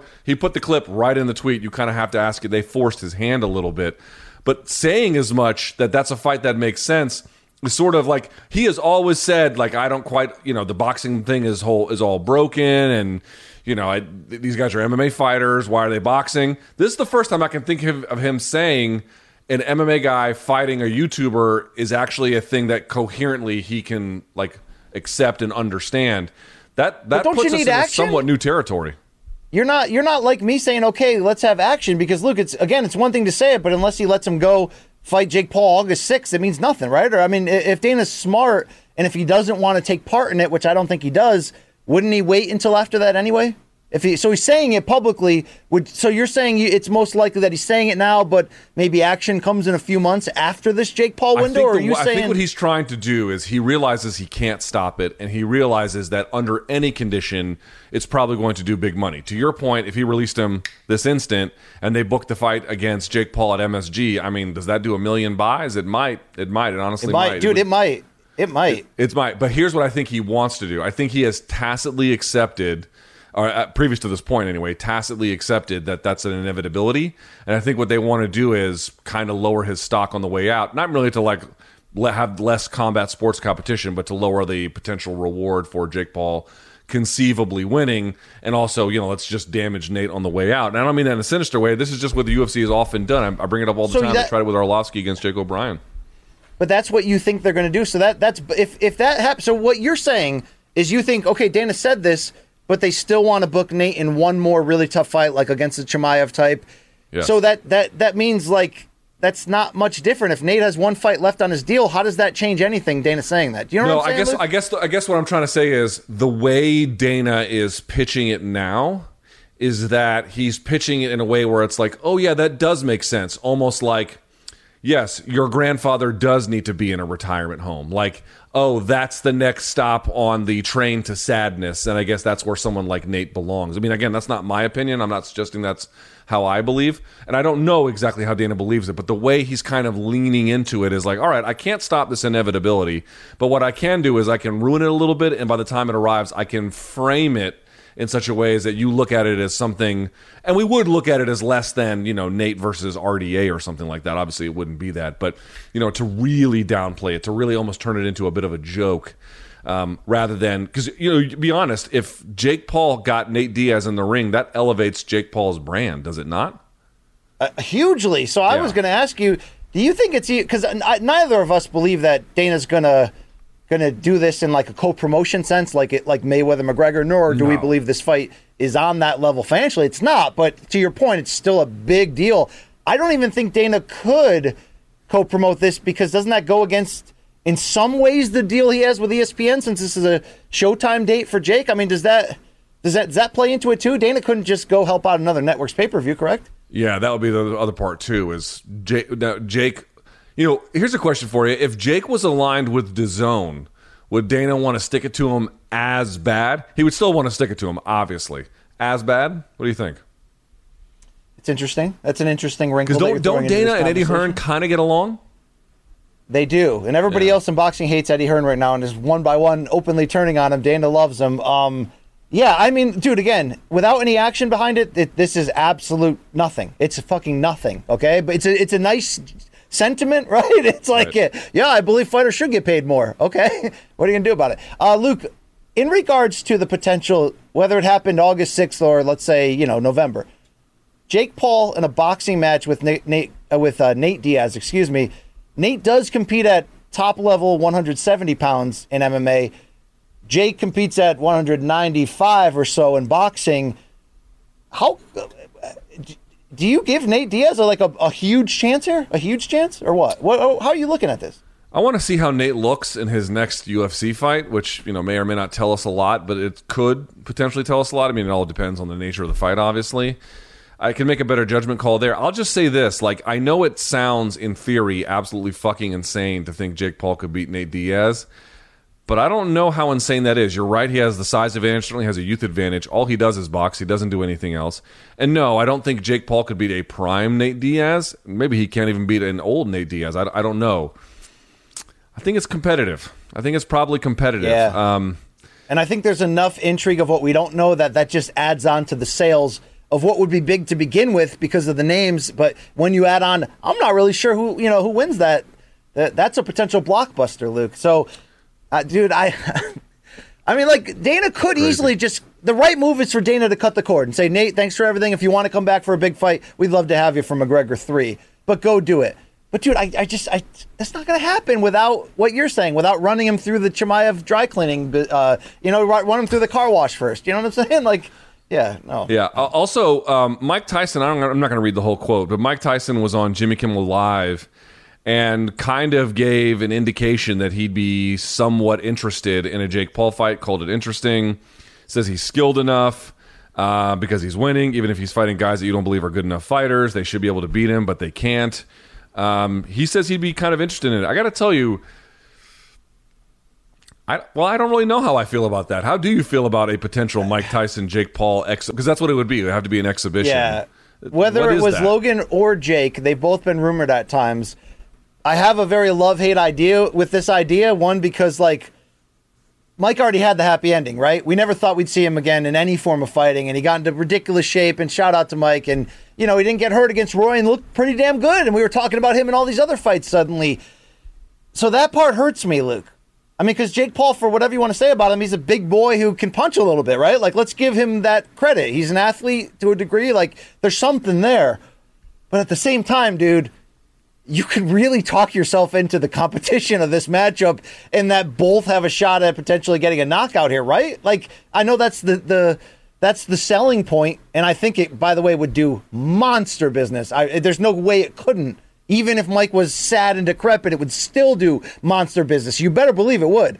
I'll, I'll just say this: from my But, Jake Paul, but you don't want to see Mike. You don't want to see a sad ending in this, Luke. You really don't. Also, right? I just don't want to see a. I don't want to see a. Like, here's the thing: they tried the Logan Paul Mayweather thing, and it did big business. We were there. We had a great time in Miami. But in the end, it was just too weird to get a really fun fight out of it. May- Mayweather was stealing on him constantly, but he was so small relative to Logan. Because Logan Paul is a big, strong kid, right? So there was not much Logan Paul could do except tolerate it. And he kind of had flurries here and there. It was just a weird pairing. It didn't really work. Like you want people who are roughly similar in size, roughly similar in a, in a few dimensions. This one's just too far apart. Like to me, the Jake Paul experience is much, much, much more interesting when it's an actual professional contest. I think you could make an actual professional contest with Nate Diaz, maybe eight rounds. I don't know if you could go 10, but you could probably go eight, and that's enough. That to me is reasonably intriguing. But when you're starting to hedge, okay, this guy's 50, this guy's in his 20s, they're going to be a you know 30 pounds apart. We're going to have exhibition, this size gloves, this size. It just it, it ends up being something it's not supposed to keep it you know reasonably in the same universe of where it's supposed to be to be you know uh, the proper stakes the proper reactions the proper kind of training to get what you want and i think you get a much better product in the end that's my personal view All right. Um, I'm a little nervous. I'd still want to see it, dude. At the end of the day, and I think, do you know how many clicks you'd get of people that are like, "Fuck the Paul brothers. They they deserve. They have it coming for pretending they're boxers." Let's go to the bullpen and call Mike Tyson up. Like, dude, that's the ultimate impulse click buy. Like that, dude. What is the ceiling on pay per view buys for this? It's it, that'd be insane. It's one it's a- five one five right has to be I mean, we have we have recent, somewhat recent footage of Mike Tyson looking good, right? Like we have somewhat recent footage. You know what I'm saying? We have footage of him just beating the shit out of a guy on a plane. Like I, I just you I just don't believe Jake. Given who Jake Paul has fought to this point and who he's really looking to get, I don't think he takes it even under hedged circumstances like an exhibition. I really don't. Um, you don't think Jake would take it? Are you serious, dude? No, I don't think he would take it. No. I disagree. While I'm not here to tell you that Jake Paul is all these a million things, I mean, like, I think he's an he's honestly trying to be a good fighter. I give him that credit. yes, he trains. Luke, He trains hard. The kid trains but hard. he's a smart businessman. And like Logan accepting the Floyd fight, when you're like, how the hell is Logan gonna not get you know beat up badly? And by the way, it turned out to be a weird show, as you mentioned. Not my favorite fight, Logan Floyd ever by any means, but it was a little weird to see that you know Floyd couldn't do what he wanted to. Uh, I, I think Jake is like, I gotta take this chance, dude. It's Mike Tyson. I gotta take this chance, right? Dude, I think you know it's hard to. uh, It, okay, so let's imagine worst case scenario for Jake. Takes the fight, makes a gazillion dollars, but gets stretched. Right. However unlikely that might be, that is at least conceivably on the table. If he gets stretched, I'm not going to sit here and say that the Jake Paul show is over. I think that's a little bit overstating it. I lived through Kimbo Slice losing. It's not quite true that once they lose, the balloon pops. But it does do significant damage. It does actually have an effect. It especially Kimbo was it was it was polarizing, but over time became beloved. Jake Paul is, you know, he has a fan base for sure, but he is quite polarizing in a, in a similar kind of way, or actually, I would say even a worse way. If you get stretched, I'm, again, he could probably come up with some fights afterwards like that. And I know I was like, oh, he lost to Mike Tyson, but dude, you know what the narrative would be. The narrative would be he lost to a guy in his 50s who's been smoking weed, wearing bumblebee costumes on TikTok, you know, not taking it seriously at all, and he got fucking put his got his lights put out. This guy can't beat anyone for shit. Eddie Hearn, who is, has said he's waiting for Jake Paul to get chinned, would have a field day. I think he has to take fights now where he can at least reasonably look good but he has to be able to shine a little bit. I don't think he shines in an, even in an exhibition against a 50 year old plus Mike Tyson. I don't. Yeah, there there's a lot of pro. eh, You can if you're Jake Paul, you can look bad. If you if you abuse Mike Tyson, you'll look. Bad. You know what I mean? Like there's ways you can look bad in this scenario, but anytime you're doing circus type of promotion, which this is to a degree, it has that risk, Luke. Okay, Dude, you know, and again, the ropes this, held the ropes held up Jake Paul against Tyron Woodley. What do you think. Mike Tyson would do? I know. Like, I come know. on. And you know, Mike Tyson still got it from the standpoint of like in any given minute, could he put together a combination that ends the fight? Yeah, he showed us against Roy Jones that if he takes it seriously and gets in stupid shape with, I mean, look, he's got access to, to things that he didn't probably in the 80s to get himself in stupid shape. You know what I'm saying? No doubt about it. All right, BC. Uh, topic number four here. Kind of a small one, but it's interesting. Old Bob Arum. Old Bob Arum is still out here making news. Uh, he did a media scrum, and they asked him about Fury versus Francis Ngannou. Here was his quote. Uh, quote. Well, I think he's still the MMA guy is still recovering from an injury, which is true.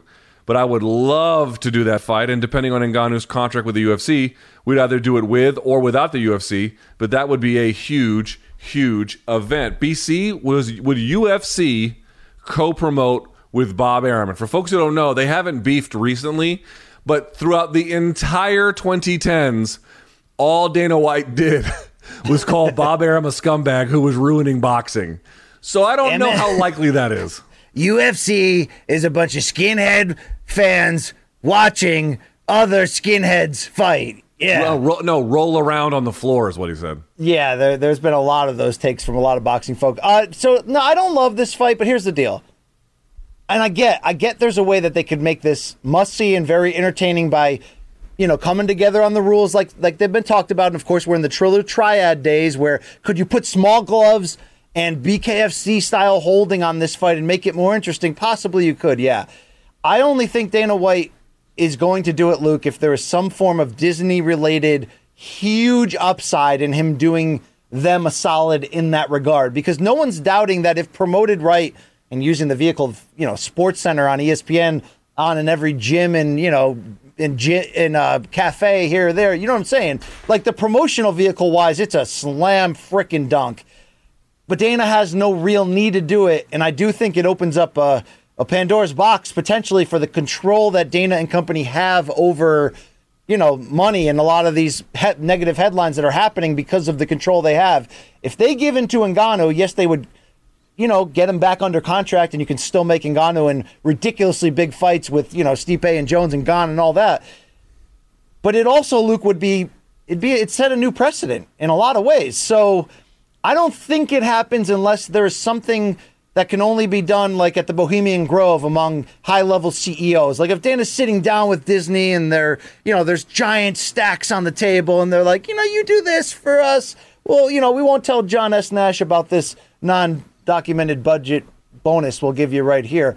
Um, do you agree with me on that, Luke? That it's certainly possible that everybody involved could say yes to this with the UFC's inclusion in this, right? But it's not li- it's not the most likely scenario, correct? I think it's the least likely scenario. All right, then we're then we're on the same page here, Luke. All right. I don't think I don't. I, I'm not saying there will never be a scenario where Dana White doesn't. Well, I'm, okay, I am not arguing that Dana White never works with a boxing promoter again. That's not what I'm saying. It is entirely possible. We live in a strange world. Strange things happen. But Bob fucking Arum, I mean, no. And and even though they would financially benefit on that, you know, on Francis's behalf, I don't think the UFC is all that happy with Francis right now. So, no, I don't. I don't perceive that happening whatsoever. Yeah, I Uh, fully agree with right. you on that. I'm just Let's- saying it's possible. To close on this Yes. before you transition out, Luke, because I think people do care.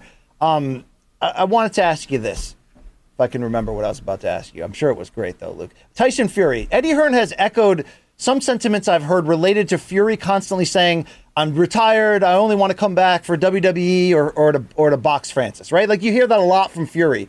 Do you agree with Eddie Hearn and some of the dissenters that Fury is not just trying to control the, the negotiation leverage narrative by doing the whole tease of retirement, but that he really hopes Anthony Joshua beats Alexander Usyk in their summer rematch. And if he doesn't, he may not see the value in taking on someone as hard to deal with as Usyk for all four belts, and may consider, you know, using this whole thing as a facade to walk away and avoid that. Do you think there's any any levels of truth to that? Yeah, sure. For sure, I think that. I mean, I would pick Fury to beat Francis in a boxing match, obviously. I would pick him to beat Joshua, and I would pick him to beat Usyk. I think Usyk's the most competitive of the three, but I still think Fury beats all of them. And again, we're talking about a Fury who's in shape, ready to go, the whole thing. Um, but at this stage, given what how much money he could make one direction or the other, what he has to prove, what he has to lose if something went wrong, if he took one of the tougher fights that he doesn't necessarily have to take, how he might play one opportunity off of the other and hedge it as a way to get certain outcomes that he might prefer. Yes, I totally think he's looking at the way in which you described. For sure, I believe that. I mean, he's always working, right? You know what I'm saying? Like he's Yes. always doing something in a calculated way, or he's just goofing off, and it's hard for us to tell which way he's leaning at that moment. But Luke, I will say this: if he did that, if if Usyk beats Joshua, and we have a chance right now to do a four belt heavyweight champion, you know, the biggest fight you can make in the sport. Both guys unbeaten, by the way, right? All four belts, like, and he avoided that purposely to go box boxing Ngannou, like, and and didn't. Now, look, that doesn't mean he couldn't come back into the heavyweight boxing. You can last forever. It doesn't mean he couldn't take three years off and make money and get fat again and do WWE. You get my point. But in the prime window, if you would allow the narrative to say that, okay, you were unbeaten and you you were great, but you didn't, you didn't try to fight everybody in your era and you walked away from. Because look, I agree with you. Fury versus Usyk, which is a hella interesting matchup, dude. We're both picking Fury. And if they, you know what I mean? Like, there's a lot of, there's a, Fury has so many more ways to win that than an Anthony Joshua would. No, you know what I mean? So, no, I don't, I, no, I would not accept that. I as a public narrative in terms of his legacy, and, and you could not accept that as a, as a honest boxing fan, Luke. You couldn't. Tell me, tell me the truth. You couldn't. Him No, you walking couldn't. away, you couldn't. No, no, you can't do But that it doesn't shit. mean he won't do it, especially if the price is right in one direction or the other. So we'll have to see. Uh, all right, last but not least, quick hitters, BC. These aren't that great. Um, we'll go through these very quickly. The rest of the UFC 278 card was announced. This, of course, will take place, I believe, in Salt Lake City. This is going to be on August 20th. This is Leon Edwards taking on current UFC welterweight champion Kamaru Usman, who Dana has declared as incontestably the greatest welterweight of Yo, all time. I don't. what the don't think it's hell is up with that? Dude, what is that just him trying to stick it to GSP? What are we doing here, bro? Yeah, I mean, seriously. dude, guy you're making money off of, guy you're not making money off of. What do you think the promoter's going to say? Listen, it's not that there's actually not an argument to make for Kamaru if you really want to look at it, and, and it's difficult because if you just look at title defenses, GSP got to a title earlier in his UFC run by virtue of the way the sport worked back then, where there wasn't this long contendership queue. But I would argue that like the guys GSP beat, like that record, that body of work is better than Kamaru's body of work. Now, that's you can have a debate about that. It's not like an ironclad truth, but like to say that like Usman is incontestably, undeniably, I think was the word he used, better than GSP. That is not true at all. It's certainly a, a, a point you could make, but it's hardly like like for example, who's the best light heavyweight of all time? It's Jon Jones with a bullet. Like I mean, whatever else you want to say, that's the best. And the second best guy, Cormier, is a pretty distant second. You are we saying Kamaru is that to GSP? That that's nonsense. That's not true Yeah. at all. Um, Sorry, Senator. I I've, I know Jack Kennedy, and you're no Jack Kennedy. I mean, Yeah. come on, dude. Like, unless right. you're just trying to entice GSP to come out of retirement to prove him wrong. Uh, or to shit on GSP, who might be free of his contract, who could take a boxing fight against De La Hoya. There's also that too. Yeah. All right. Yeah. Also on this card, we talked about it previously. Jose Aldo will be taking on Merab Dvalishvili, which is a fun fight. This one was interesting. It was supposed to happen in, I think, uh, even before this, but was supposed to happen in July. They moved it to August. Luke Rockhold versus Paulo Costa Hell will be on this card as well.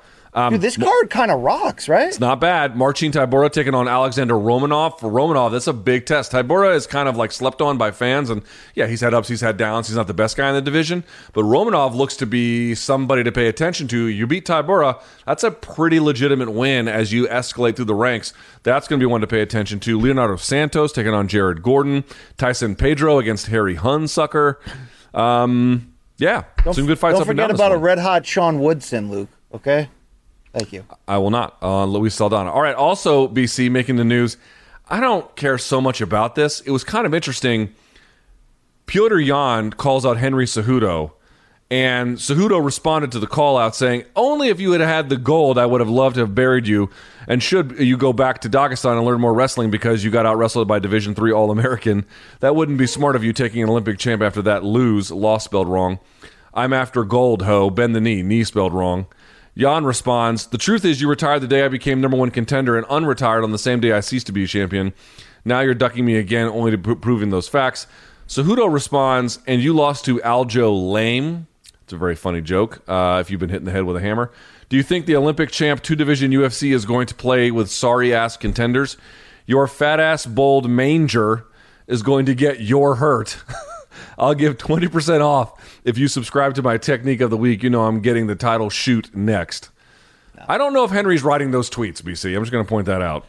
Oh wow! Are you trying to say there's somebody else that that writes those for the fighters? That'd be that'd be cringe. Luke, I'll tell you this though. Um, you know I've supported Cejudo understanding his value, leaving for a while on his own terms, and now trying to parachute in for big op- opportunities. Dude, I, I'm here if he wants to fight Volkanovski, Conor, whoever. But I'm kind of sick of this conversation. I know he's taken the steps to get himself back in the testing pool, and we're, we're in the process right now. And I know that he's also trying to land this, you know, put out feelers, land a big fight. But I am getting a little sick of this. I want to see him fight now, Luke. He makes big fights against everyone. I do think he is super elite, top of the pound for pound consideration when active. Had that incredible year, multiple divisions. I love me some Henry Cejudo, despite the cringe. Hey, it's Kaley Cuoco for Priceline. Ready to go to your happy place for a happy price? Well, why didn't you say so? Just download the Priceline app right now and save up to 60% on hotels. So, whether it's Cousin Kevin's Kazoo concert in Kansas City, go Kevin, or Becky's Bachelorette Bash in Bermuda, you never have to miss a trip ever again. So, download the Priceline app today. Your savings are waiting. Go to your happy place for a happy price. Go to your happy price, Priceline. Why take one vacation with the family when you could take all of them? With Royal Caribbean, you don't just go to the beach. You visit a private island and race down the tallest water slide in North America. You don't just go for a road trip. You ATV and zip line through the jungle. You don't just go somewhere new. You rappel down waterfalls and discover ancient temples. Because this isn't just any vacation. This is all the vacations. Come seek the Royal Caribbean. Ships Registry Bahamas. But I'm ready for the fight now, Luke. Okay? If it's Yan, hell yeah. If it's Yan, hell yeah. Absolutely. Hell yeah. Yeah, I'm a little sick of it too. Um, just two more of these very quickly. Dana says he's not going to rebook Cerrone versus Lauzon. Uh, the first time they booked it, Cerrone got uh, sick last minute, like a food poisoning kind of thing. Then they rebooked it, moved it like a few weeks later. Joe Lauzon had a patella tendon issue, which he then resolved last minute. He had some kind of weird condition where I guess it was like dislocated or whatever. Fixed it, tried to get the fight again. It still wouldn't happen. And Dana White's like, I'm not going to rebook it. Last but not least, BC, I don't even know what to say about this one. So you can take this one away. September 4th, Fox Sports pay per view. Dude, who is going to pay for this? Andy Ruiz taking on Luis Ortiz. Not the worst fight in the world, but on No. pay per view? Okay. Not the worst fight in the world. No. On pay per view? Hell no. A two year build to get to this fight? No. It makes no sense. I don't really understand of late uh, what Fox has been doing. Although the Keith Thurman Mario Barrios fight, like good fight on paper, not really a pay per view. Still, people paid for it. Fun fight to watch.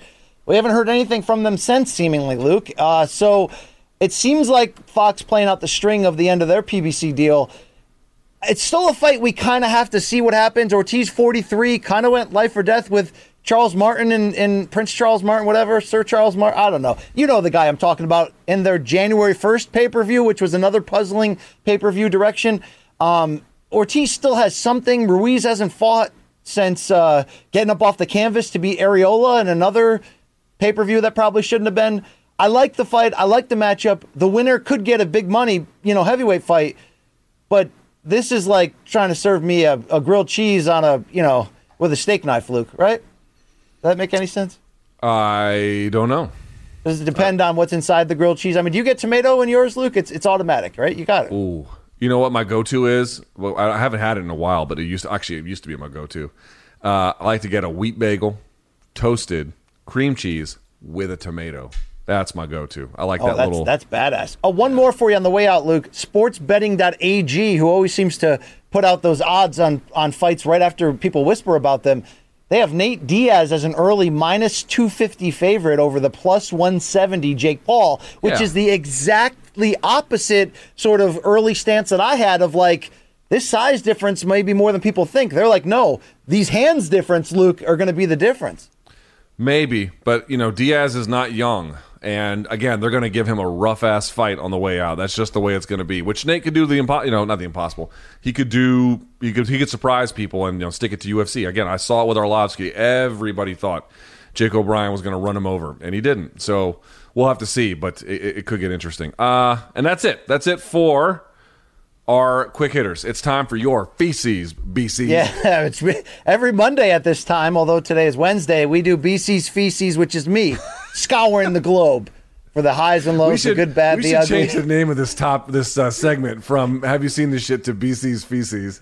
Uh, the good, the bad, the ugly, the in between in combat sports and beyond. And boy, was it a loaded combat sports highlight weekend. Look, trying to pick through that UFC card, I could have put every fight. I seriously could have put a was video amazing, yeah. from every fight on there in Austin. It's called Have You Seen This Shit?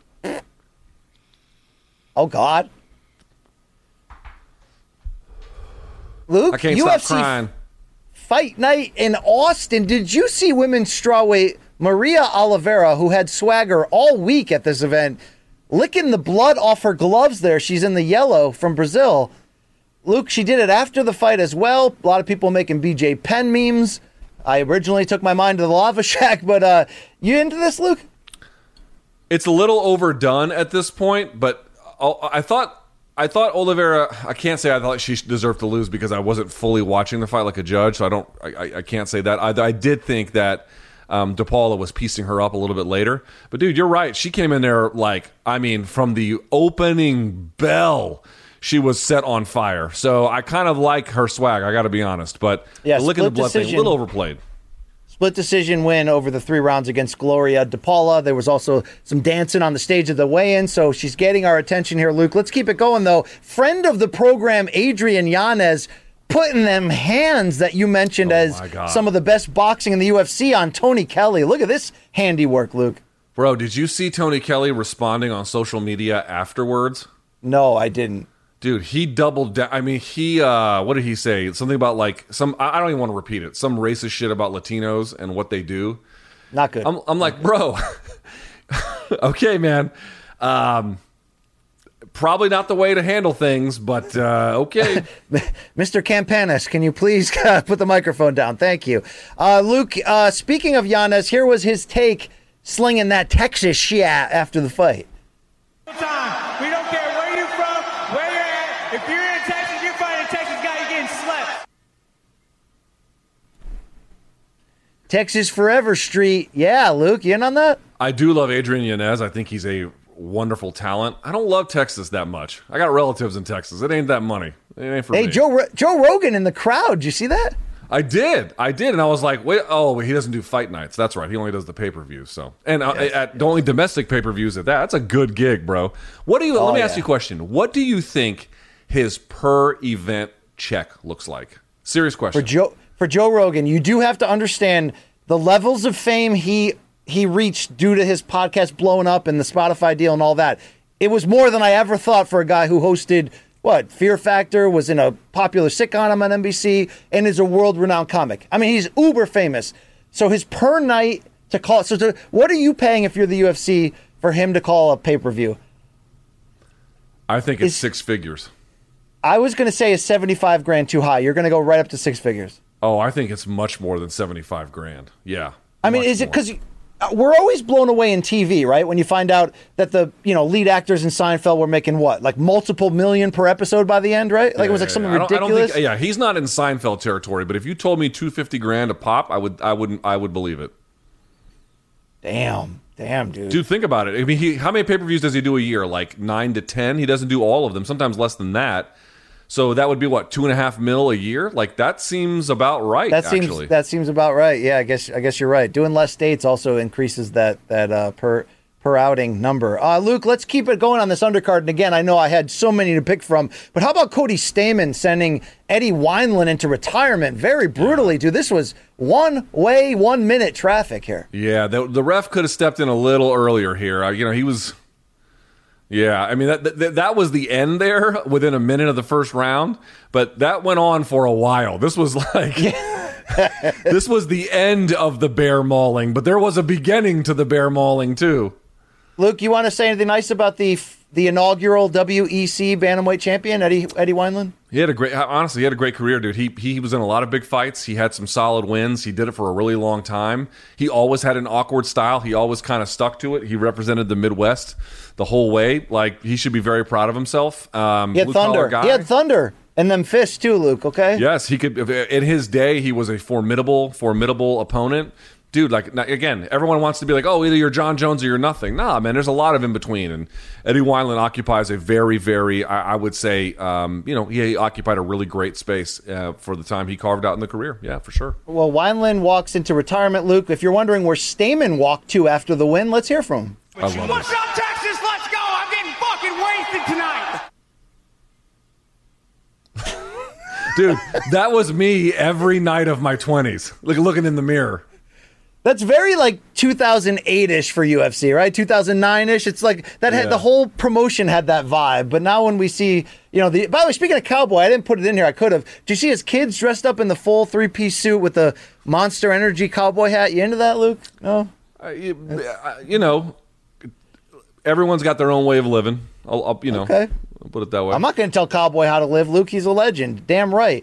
Uh, all right, Phil Hawes, Luke, put it on. Pause, Golden Boy MMA alum. Hawes. Phil Hawes. Phil Pause, Hawes. pause, like That's what I said. Hawes, yeah. Uh, he put it on uh, Mini Me to DC Deron Winn.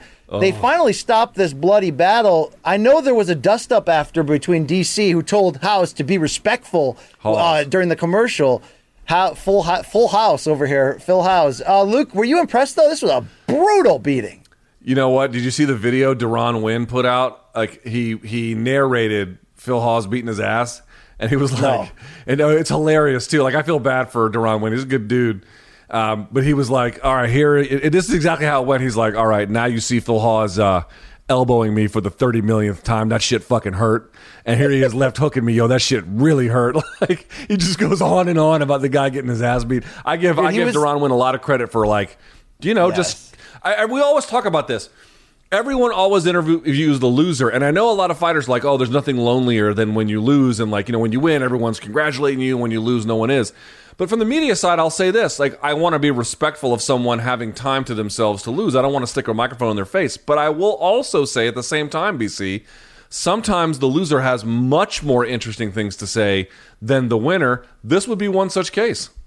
Yeah, uh, absolutely. And, and and if you're wondering why, like, why would Winn take that beating? There was like a brief second where it looked like he was coming on in the second half of that fight, and, and you thought the you know the gas tanks were going in opposite directions, but that wasn't true. Luke Phil Hawes kicked his uh, damn. I mean, shout out to Deron Winn for taking that, and, and hopefully he bounces back. Luke, uh, That was a lot of abuse he took.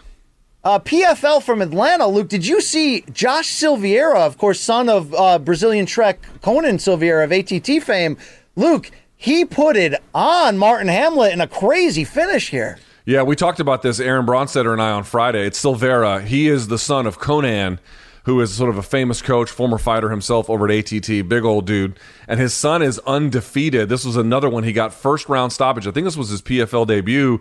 And he is, uh, I, I think, I think what Aaron told me was UFC wanted to sign him, and they were going to, and he went to PFL instead. It's not a bad call. You get some good experience, and if you win the whole thing, you get a shitload of money. Yeah. In the process, I, I, it's an interesting choice that he made. Yeah, absolutely. He looks to be the goods here. I've seen him before in terms of the whispering for you know Conan's son is turning pro, and, and he looks to be pretty damn good. Martin Hamlet was was in contention, I believe, last year for that championship, so this was a good win for him. Also at PFL, Luke Jeremy Stephens shaved seemingly every part of his body to try to make weight, but now the videotape emerges of a Daniel Cormier UFC 210 like potential cheating. They say if you look closely, S- Stephens' left heel lifting off the ground. He didn't grab the towel like DC. But Luke, do you smell fishery in this at all? A little bit. Look, actually, look at his outside toes. Yes. His uh, no, no. It's less to me about the heel, and it's more as a guy who has to weigh in constantly to monitor his progress. Um, he, your all of your feet have to be on the black part that where the sensors are. So he's actually putting less input on the sensors. Uh, but you know, if you ain't cheating, you ain't trying. So whatever. Rubbins racing, yeah. Uh, Stephens did get the win. Did you? Were you impressed? I think he got a split decision over Miles. Uh, someone. Yeah, I didn't see. The, I didn't see the fight. I did Price? see that he got the win. But yeah. All right. You're like we. I don't watch that shit. Uh, Look, it's good. PFL's good this year. No, P- PFL has fights. PFL has fights on Friday night as well. Anthony Pettis is back. It's actually a decent card, but we'll talk about that on Friday. All right, Luke. How about this? You know, I, I get sentimental for these homecomings. Jiri Prochazka Wow, coming back How to the this? coming back to the Czech Republic as the as the warrior champion he is, Luke. Well earned, well earned. My dad took me to the Czech Republic on a family visit in 2001. It's a phenomenal place. I didn't know what kind of support he because you know if a fighter goes back to like Rio de Janeiro, yeah, they're going to be treated as like a big hero or something, right? Because well, you know, I'm just saying. I've been told that in Brazil, soccer, of course, is number one, but MMA is right behind it, which is kind of crazy to think about. I mean, it's a huge country with you know a lot of people. Um, I just didn't know what like what's the Czech Republic gonna be like. And dude, they showed the fuck up for this guy. I was so happy to see MMA popular and like these pockets that we don't really have access to here in the states to better understand. Look at that. That was Yeah. I mean, it, it's it's like I, I kind of I've always loved it. Whether it's like uh, Yao Ming in the NBA, or remember when Ichiro first landed in, the, in Major League Baseball. It's like the media is like following every pitch or moment or whatever, and it's like it's such a frenzy. But it it you know it makes new fans. It draws attention to see him get that love, as you mentioned, after going through hell, literally, to get to Yeah. that point. I mean, you can Love say it. whatever you want about him, but he earned it. He earned Yeah. it. Yeah, we don't show love to our athletes any any level of comparison, not even the Olympic level to the to what these other countries do, Luke, right? Yeah, we're spoiled here though. Like you ever watch like the Olymp- the summer Olympic medal count? It's always like us, China, and then sometimes like Germany or some shit. But we Yeah, usually win on overall and gold medal counts. Like we're we have so many good high level athletes here. We're we're spoiled as shit. So you know. Yeah, I'm, I'm with you on that. Uh, let's go to Top Rank Boxing from the Hulu Theater at MSG in New York, Luke. Troy Isley, check out this right hand finish. Good lord. Oh, got him in the step. Damn, that looked like the ending of Rocky 3, right? Where they freeze it? Like they both land at the same time, it looked like? That was yeah. Can we but zoom that in? Was, I need to see it one more time if they can show it. He st- oh no, he slipped. He slipped to the outside and caught him in the middle. Jesus, that was Damn. vicious. Luke, your co-main event to the Beterbiev fight was featherweight Robeisy Ramirez, who had an early upset loss to his pro career, but's putting it back together. Check out this KO of previously unbeaten Abraham Nova. Hell Ooh. yeah. And just dude, and look at the way he dismissively looks at him as he walks away. Oh, he's a badass, dude. Ramirez, I think he was a gold medalist. He, he was an absolute badass as an amateur, and he's got that swagger for the pro game, Luke. Indeed. Look at this. Over the top, misses, and then just straight down the middle. Boom. And Nova's that dude who always colors his beard like he's Hollywood Hulk Hogan and has a mascot that looks like him that follows him to the ring. I love that guy. So shout out to Abraham Nova. Also on this card, Luke, here's a video footage of Beterbiev just just fucking Joe Smith up. Here's the first knockdown, dude, to the top of the skull. Dude, this was a mugging. See now, see how Be- uh, we were talking about before. You see how Be- uh, Beterbiev was backing up and drops him, just setting traps for him. It's one thing to go forward, then you're like, all right, I'll let you go forward. Just walking into a trap on this guy. He tries to double Look jab his way in, and he times the second jab. Dude, he kind of knocked him down with the palm of his glove. Like it was a, a sweeping hook that looked like more of like a slap. But damn, that was hard. Uh, But that, nothing, nothing, nothing. Uh, you know, half-assed about that left hook here. Stays in front of him. Time jab. Oh, just down the middle, hooking shot. Down the middle, hooking shot. He's all over the place. This guy. Oh, look at that right hand, dude. That was Dude, that straight right hand was there all day for him. Damn. I mean, Yeah, Smith Joe was Smith, game, Joe Smith dude. later was saying the first time he got rocked, he just could not get his legs under him again. Just couldn't do. Equilibrium. Dude, you get hit around that ear in boxing early, you may last four or five rounds like Joshua did against Andy Ruiz, right? But you, you you're never the same, you know? Right. All right, Luke. Here's some celebrities in the wild. Check out Utah Jazz center Rudy Gobert at seven foot one, trying out his hands. Your thoughts here, Luke? Is that Sebastian Fundora? Sure ain't Stephen A. Smith. We got to zoom in here. We got to zoom in on this shit. I mean, Luke, he, isn't like, this he's- dude. This dude's an athlete, no doubt about it.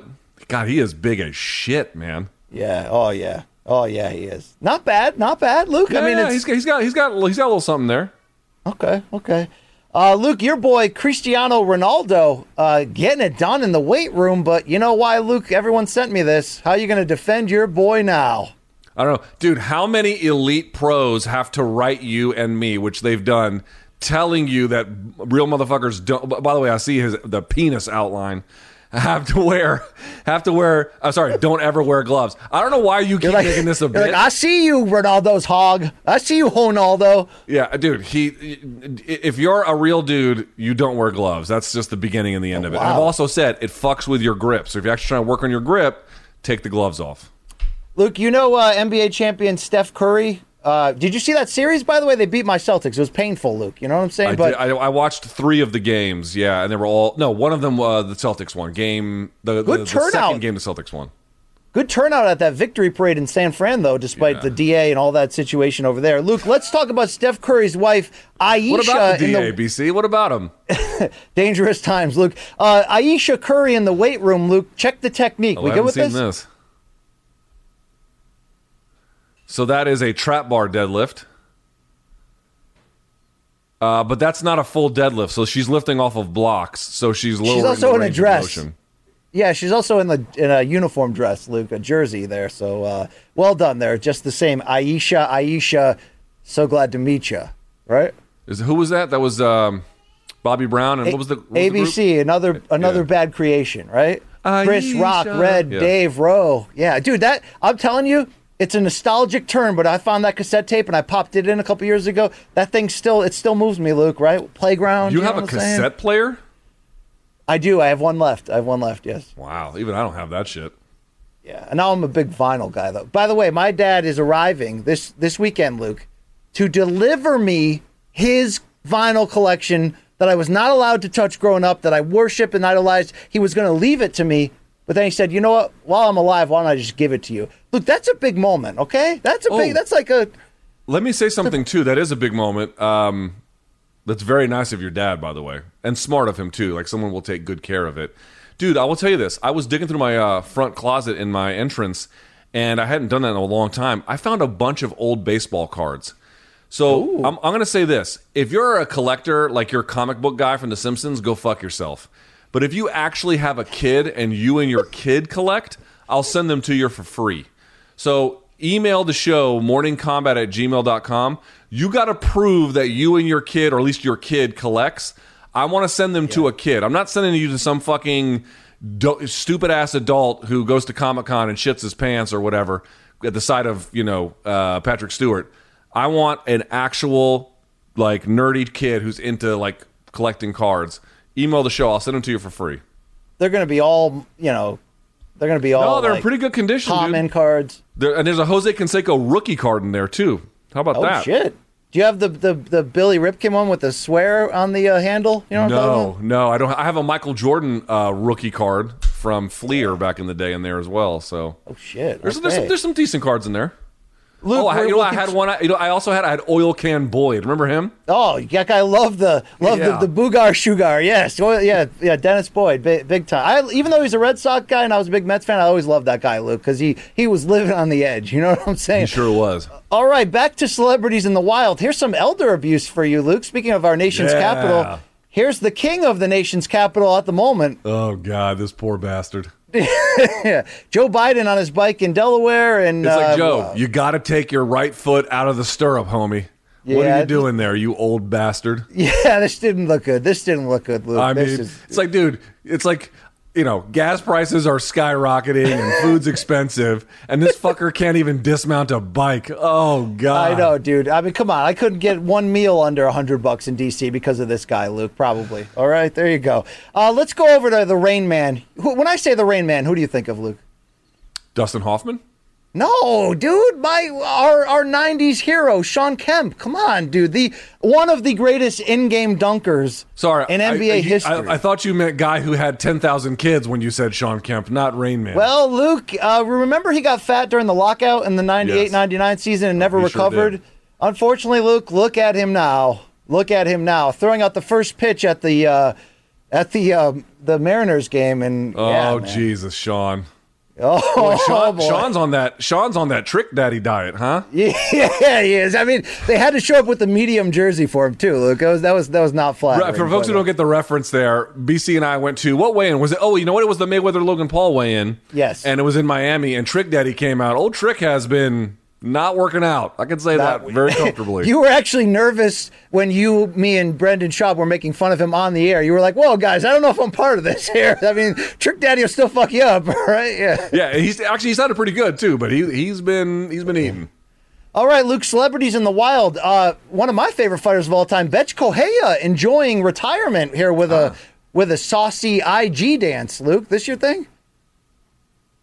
Did she get surgery or does she have like a filter on? I, I I will not say stuff like that out loud, Luke. I'm sorry. Check me on my Patreon later.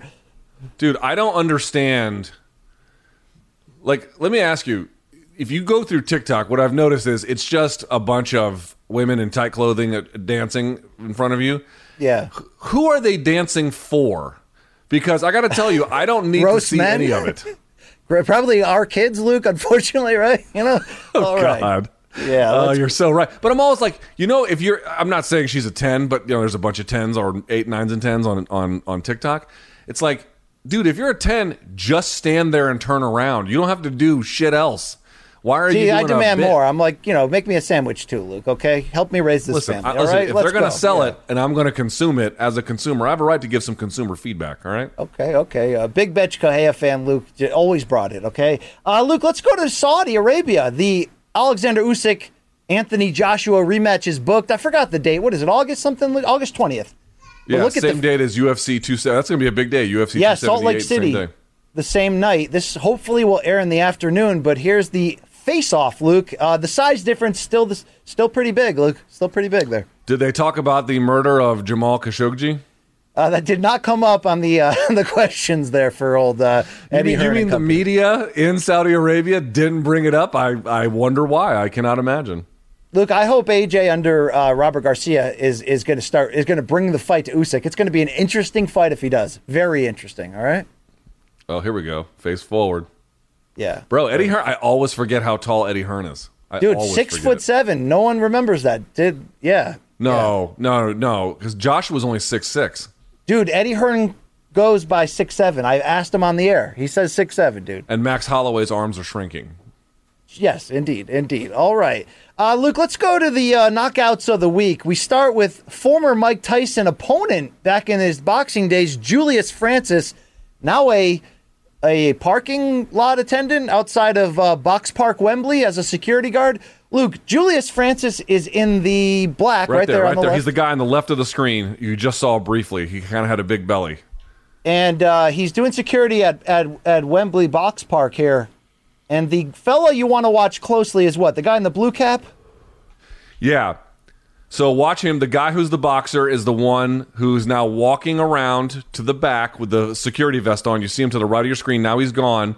And my man in the blue just rolled up on him and pow. Oh yeah. God, that look wow. That is. uh I mean, you know, did- was Dude. that necessary, Luke? I don't Listen, know. Okay, so I, I'm so glad you asked that. Was it necessary? No. Was it justified? Entirely. Dude, do not walk up aggressively on a security guy outside of a bar. They will fuck your world up. Are Do you speaking from it. experience as an ex bouncer, Luke, or is there no such thing as ex bouncers? I mostly diffused situations or like kept people safe. I didn't like jack people's jaw, but I saw plenty of other guys do it. Plenty of du- dude. You cannot. They'll they'll get they get big heads from drinking. They get thrown out and they want to test themselves. And it's the same Onion article every time. Area man overestimates fighting ability by Yes. five thousand percent. Dude, don't do it. This guy, everyone was like he was just walking. Watch it again. He kind of walks up and he's talking to him like that, and he got his shit rocked for it. I don't. I don't blame the bouncer even a little bit. It kind of looked shit like, that. remember that fan in the Pistons jersey r- rumbled onto the court Ron Artest at the Palace Brawl? They kind Yep. of sized each other up and then they both threw combos. Look It at him walking like that. aggressively at him, and he puts his he brings his hand up to put it as well. Dude, fuck that guy. No, I just mean this guy's got got a lethal weapon in that right hand, Luke, and he wow, he brought it. He did bring it. That- Okay. you know what? That guy in the blue learned a real valuable lesson about where he stands in the pecking order that day. That will help him in the future. Yeah, that is true, Luke. That is true. Hopefully, you and I don't catch those same receipts, Luke. No, no, no. But I'm not gonna. If I get thrown out of a bar, I, dude, you know how many times I've been thrown out of a bar peacefully? like that's not new. Uh, also, your your choices for knockout of the week, Luke, includes this uh, punk outside the train. If you watch closely here, Uh oh. What the fuck are these? Oh. Trying Got to give him. someone the finger. Bah. oh, that's great. That is great. Uh, let's go to virtual reality goggles for our next knockout of the week contender, Luke. I'm sure everybody who's ever tried this has done this at least once. Oh. Oh, wow, wow. It works. Yep, confirmed. It works. There it is, Luke. Indeed. Yeah. There you Fuck go. that That's kid. great. Uh, let's go over to the uh, the sidewalk, Luke. You get two drunk guys together. Anyone can anything can happen. How about this for a contender for knockout of the week? Uh oh. Are we about to are we about to watch Cormier Jones too here? What is Oh shit! Look at him protect Yo, the drink, though. I know my man my man's trying hard to save that Guinness. Oh God, he got splattered, dude. He's like, yo, Oh, I can't just pour is. out this Boddington. Wow, that was probably at like 8 a.m. too, knowing those knowing those guys, Luke. All right. Also, how about this? This is probably your knockout of the week. And they got two with one stone, Luke, or maybe two stone, or maybe I was two stone. Look at this. Damn. Ooh. This looks like low level bare knuckle fighting, Luke. I don't even know if that's a thing, because isn't it all low level, Luke? You mean like just like just regular old bare knuckle? Yeah. KFC. It's like this looks like gross pornography. Oh wait, yeah, well, yeah, yeah, that is okay. Oh god, that is terrible. Yeah, let's go though to our joke of the week, Luke. Let's hear from this old bastard. I said to a girl one night, I said, You've got a kind chin. And she kept looking at me and she said, What do you mean I got a kind chin? I said, The kind of chin I'd like to rest me balls on.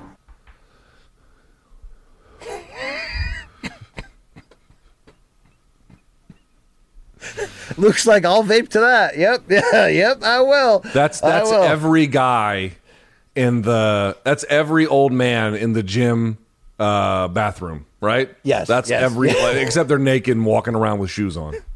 Am I right, Dallas? Yes, indeed. Uh, Luke, rate this flex. Uh, they, a lot of people try weird shit uh, in terms of lifting videos. How about barefoot deadlift against everyone's worst nightmare? The leg, the loose Legos, Luke. Dude, I can't stand people who do this shit. Fuck this guy. You do know that's a back out. pain.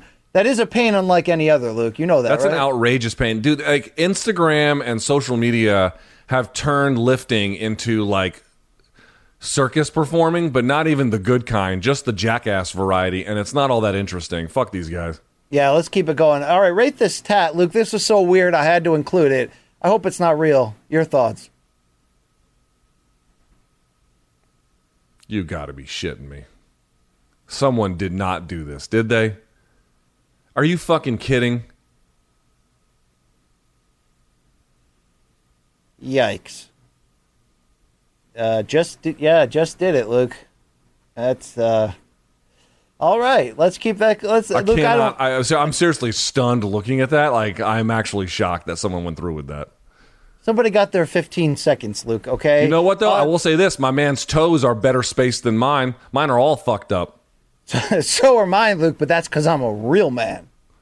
No, it's just because you are dirty and you have fungus, you old piece of shit. Oh no, it's, uh, th- those tell the story of the miles I've logged, Luke. Up and down life's, you know, valleys and peaks. And right Oh now, yeah, we're in peak- khakis, right- motherfucker. Right now, we're peeking at the beacon, Luke. Uh, let's go to our fans of the week. Check out these young boys behind the uh, Reggie Miller at the NBA game, Luke. Another day is here, and you're ready for it. What to wear? Check. Breakfast, lunch, and dinner? Check. Planning for what's next and how to save for it? That's where Bank of America can help. For your financial to-dos, Bank of America has experts ready to help get you closer to your goals. Get started at one of our local financial centers or 24-7 in our mobile banking app. Find a location near you at bankofamerica.com slash talk to us. What would you like the power to do? Mobile banking requires downloading the app and is only available for select devices. Message and data rates may apply. Bank of America and a member FDIC. When you need mealtime inspiration, it's worth shopping Kroger, where you'll find over 30,000 mouthwatering choices that excite your inner foodie. And no matter what tasty choice you make, you'll enjoy our everyday low prices, plus extra ways to save, like digital coupons worth over $600 each week. You can also save up to $1 off per gallon at the pump with fuel points. More savings and more inspiring flavors make shopping Kroger worth it every time. Kroger, fresh for everyone. Fuel restrictions apply. I don't know if Le- I, Coach Sandusky. would- No, who got a hold of this, Luke? I don't know if we can legally show that, but I cannot yeah. believe you just made that joke. What I was going to say was this was also me at 11, 12, 13, 14, 15, 16, 17, 18, 19, 20, 21, 22, 23 years old. Yeah, you've had a just like sordid past, Luke. We all know about that. Uh, let's go to this this this fan though. He may be our real fan of the week. Check him out behind the rugby player. Bro, these rugby players are jacked as shit. Yeah. That's just a man? shoey from his own vessel. Damn, Bro, respect. is there a bigger difference between a rugby player and a rugby fan than this shot right here? Yeah, yeah, that's great. That's great.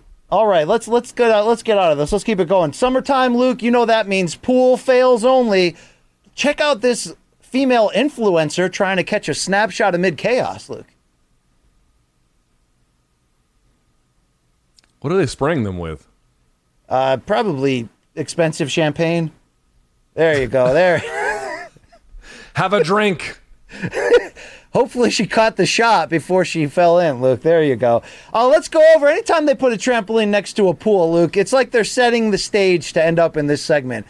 Uh, first, we'll check their their skin inflection, and then we'll see the result, Luke. Oh, Jesus. Yeah, I, if you feel like we've we've played this one before, it's because there's a few like it, but it still hurt, Luke. Wow. Bro, enjoy. Yo, I- I've never seen someone with that much of a boost have that little amount of ups. Also, enjoy your above ground pool. All right, uh, let's go to the diving board, Luke, for our final failure by the water this week. Oh, oh, this heavy set gentleman. Oh, fuck off. Oh, yeah, there you go. There you go. All right, He, keeping it he moving. learned, he Luke. learned a valuable lesson in physics that day. I would say this would probably cost more than your $85 variety, but you know that Dubai barber that I follow on Instagram, the alternate Luke Thomas was back in his chair this week. Luke, I'm going to put this guy on every week until you get this thin. Check out this handsome devil. I know he is way more handsome. I mean, that's not saying much, but he is. Dude, that how much could you be think? you. How much, oh, serious question. How much do you think that haircut cost? oh, it's 4000 at least. Yeah, yeah, yeah. That's a that's a, that's a that's a ridiculously expensive haircut. This guy's like the Salt Bae of of, uh, of barbers. Yeah. Serious question. How handsome could he make me? And I realize he's working with a gob of shit, but I'm saying, what could? How much could he improve me? Could he take me from a four to a five? You think? You ever see the movie Soul Man, Luke? No. Oh, all right. Um, with C. Thomas Howell, uh, I think he could take you pretty high, Luke. Okay, but you've got to commit. You've got to you've got to commit to cardio. Are you ready? I'm I'm ready. Not really, but yes. All right. Uh, T-shirt of the week, Luke, is going to go to this dirty old bastard. You guessed it. Let's zoom in here.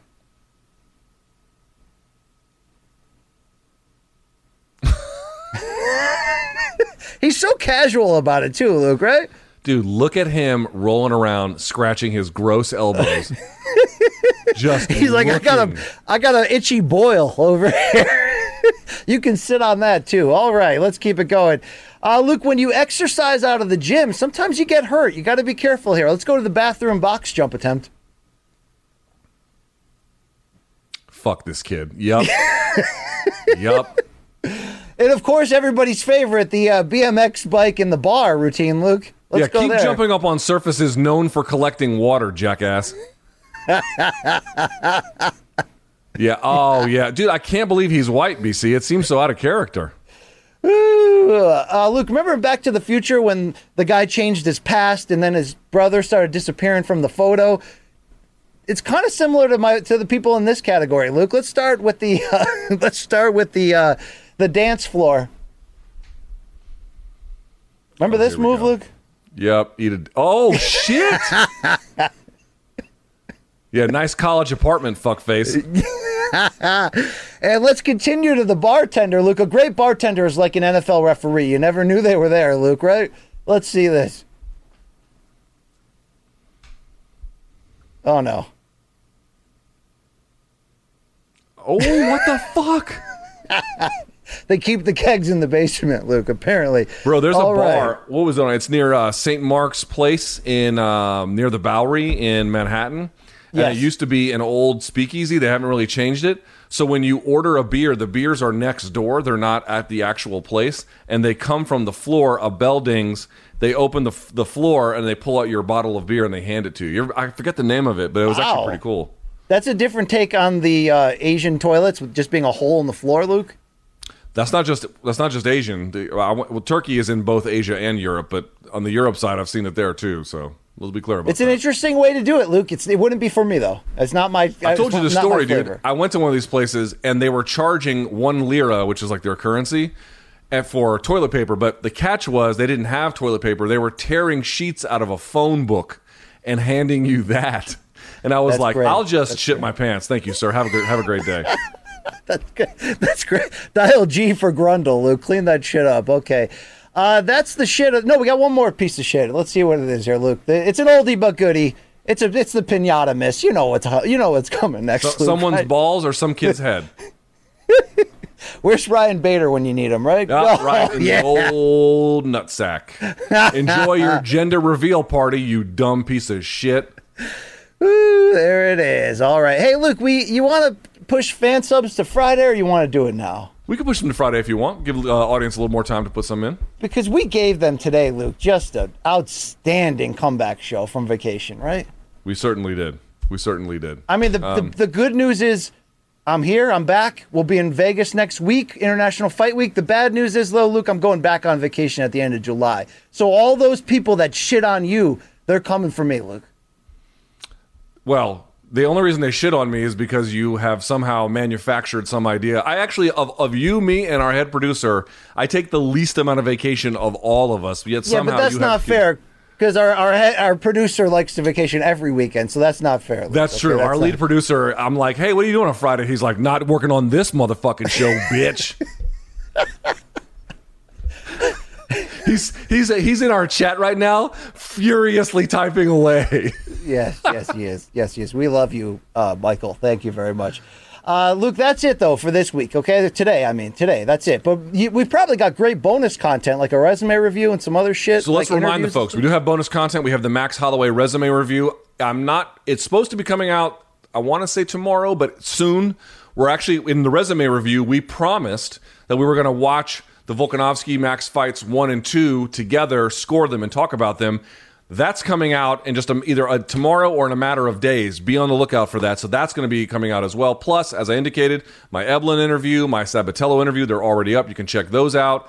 Um, let's see. Also, BC. Let's remind the audience one more time. Hold on, hold on, Luke. The best response on that on that Sabatello interview was when you were like, "Jesus Christ, you're a sadist." You were like, you didn't know which turn, you didn't know where to go next, Luke. It was just he backed He was just like, I'm going to torture this motherfucker. I'm going to rip his heart out. I'm going to fucking take his kids. I'm going to take his property. I'm going to move into his house and eat out of his fridge and not even thank him. I'm like, "S- settle down.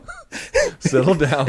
and we're going to make sweet love. Yeah, yeah. It was it was intense, Luke. Yeah. I'm going to turn this guy into a cuck. Blah, blah, blah. I was like, yo, time out. Time out. It's just a fight, bro. Um, uh, okay, but I want to remind folks, not not this Friday, Friday, July 1st. If you are going to be in Las Vegas, join us. Go to the UFC 276 weigh-ins, then then come hang out with LT and BC at the Beer House. Beer House. Right outside the T-Mobile Arena. We'll start at about five o'clock. We're going to do a live show, special guests, spin the wheel, the whole nine yards. It'll be a ton of fun. Beer House, Beer House, Beer House, Beer House, 5 p.m. local time on Friday, July 1st. Can't say that enough. Uh, let's see. Showtime.com is the label that pays. You can go to Showtime.com, get a 30 day free trial. If you like, you can keep it. If not, you can pound sand. It will allow you to watch the very good Bellator card on Friday, Bellator 282. Uh, let's see. Email the show, morningkombat at gmail.com for fan subs and Dead Wrong. We'll have both of those on Friday's show. And uh, morningkombat.store to get the merch that BC's wearing, to get the merch that I'm wearing, or whatever it is the merch that you would like to wear. BC, any final thoughts? Uh, no, but thank you to the great fans of the show who back us through everything, highs and lows. We hope you can make it to Vegas. We hope to, you know, open mouth kiss you, hug you, whatever, whatever you're in the mood for. But uh, thank you, folks, for tuning in. And um, you know, we're back. We're, this is the best thing. This is the this is the this is your best option. Talk yourself into that other bullshit. This is the best thing you got going. Love it or hate it, right? Right, Luke. I mean, I'm not trying to be. You know, the the awards speak for themselves. I you know I don't care. I just I'm just I'm just uh, I'm just arting right? You know what I mean? Like I, you know, I don't care who watches Luke, right? I really don't because I'm going to be doing this in my basement whether there's a crowd or not, Luke. Okay. Okay.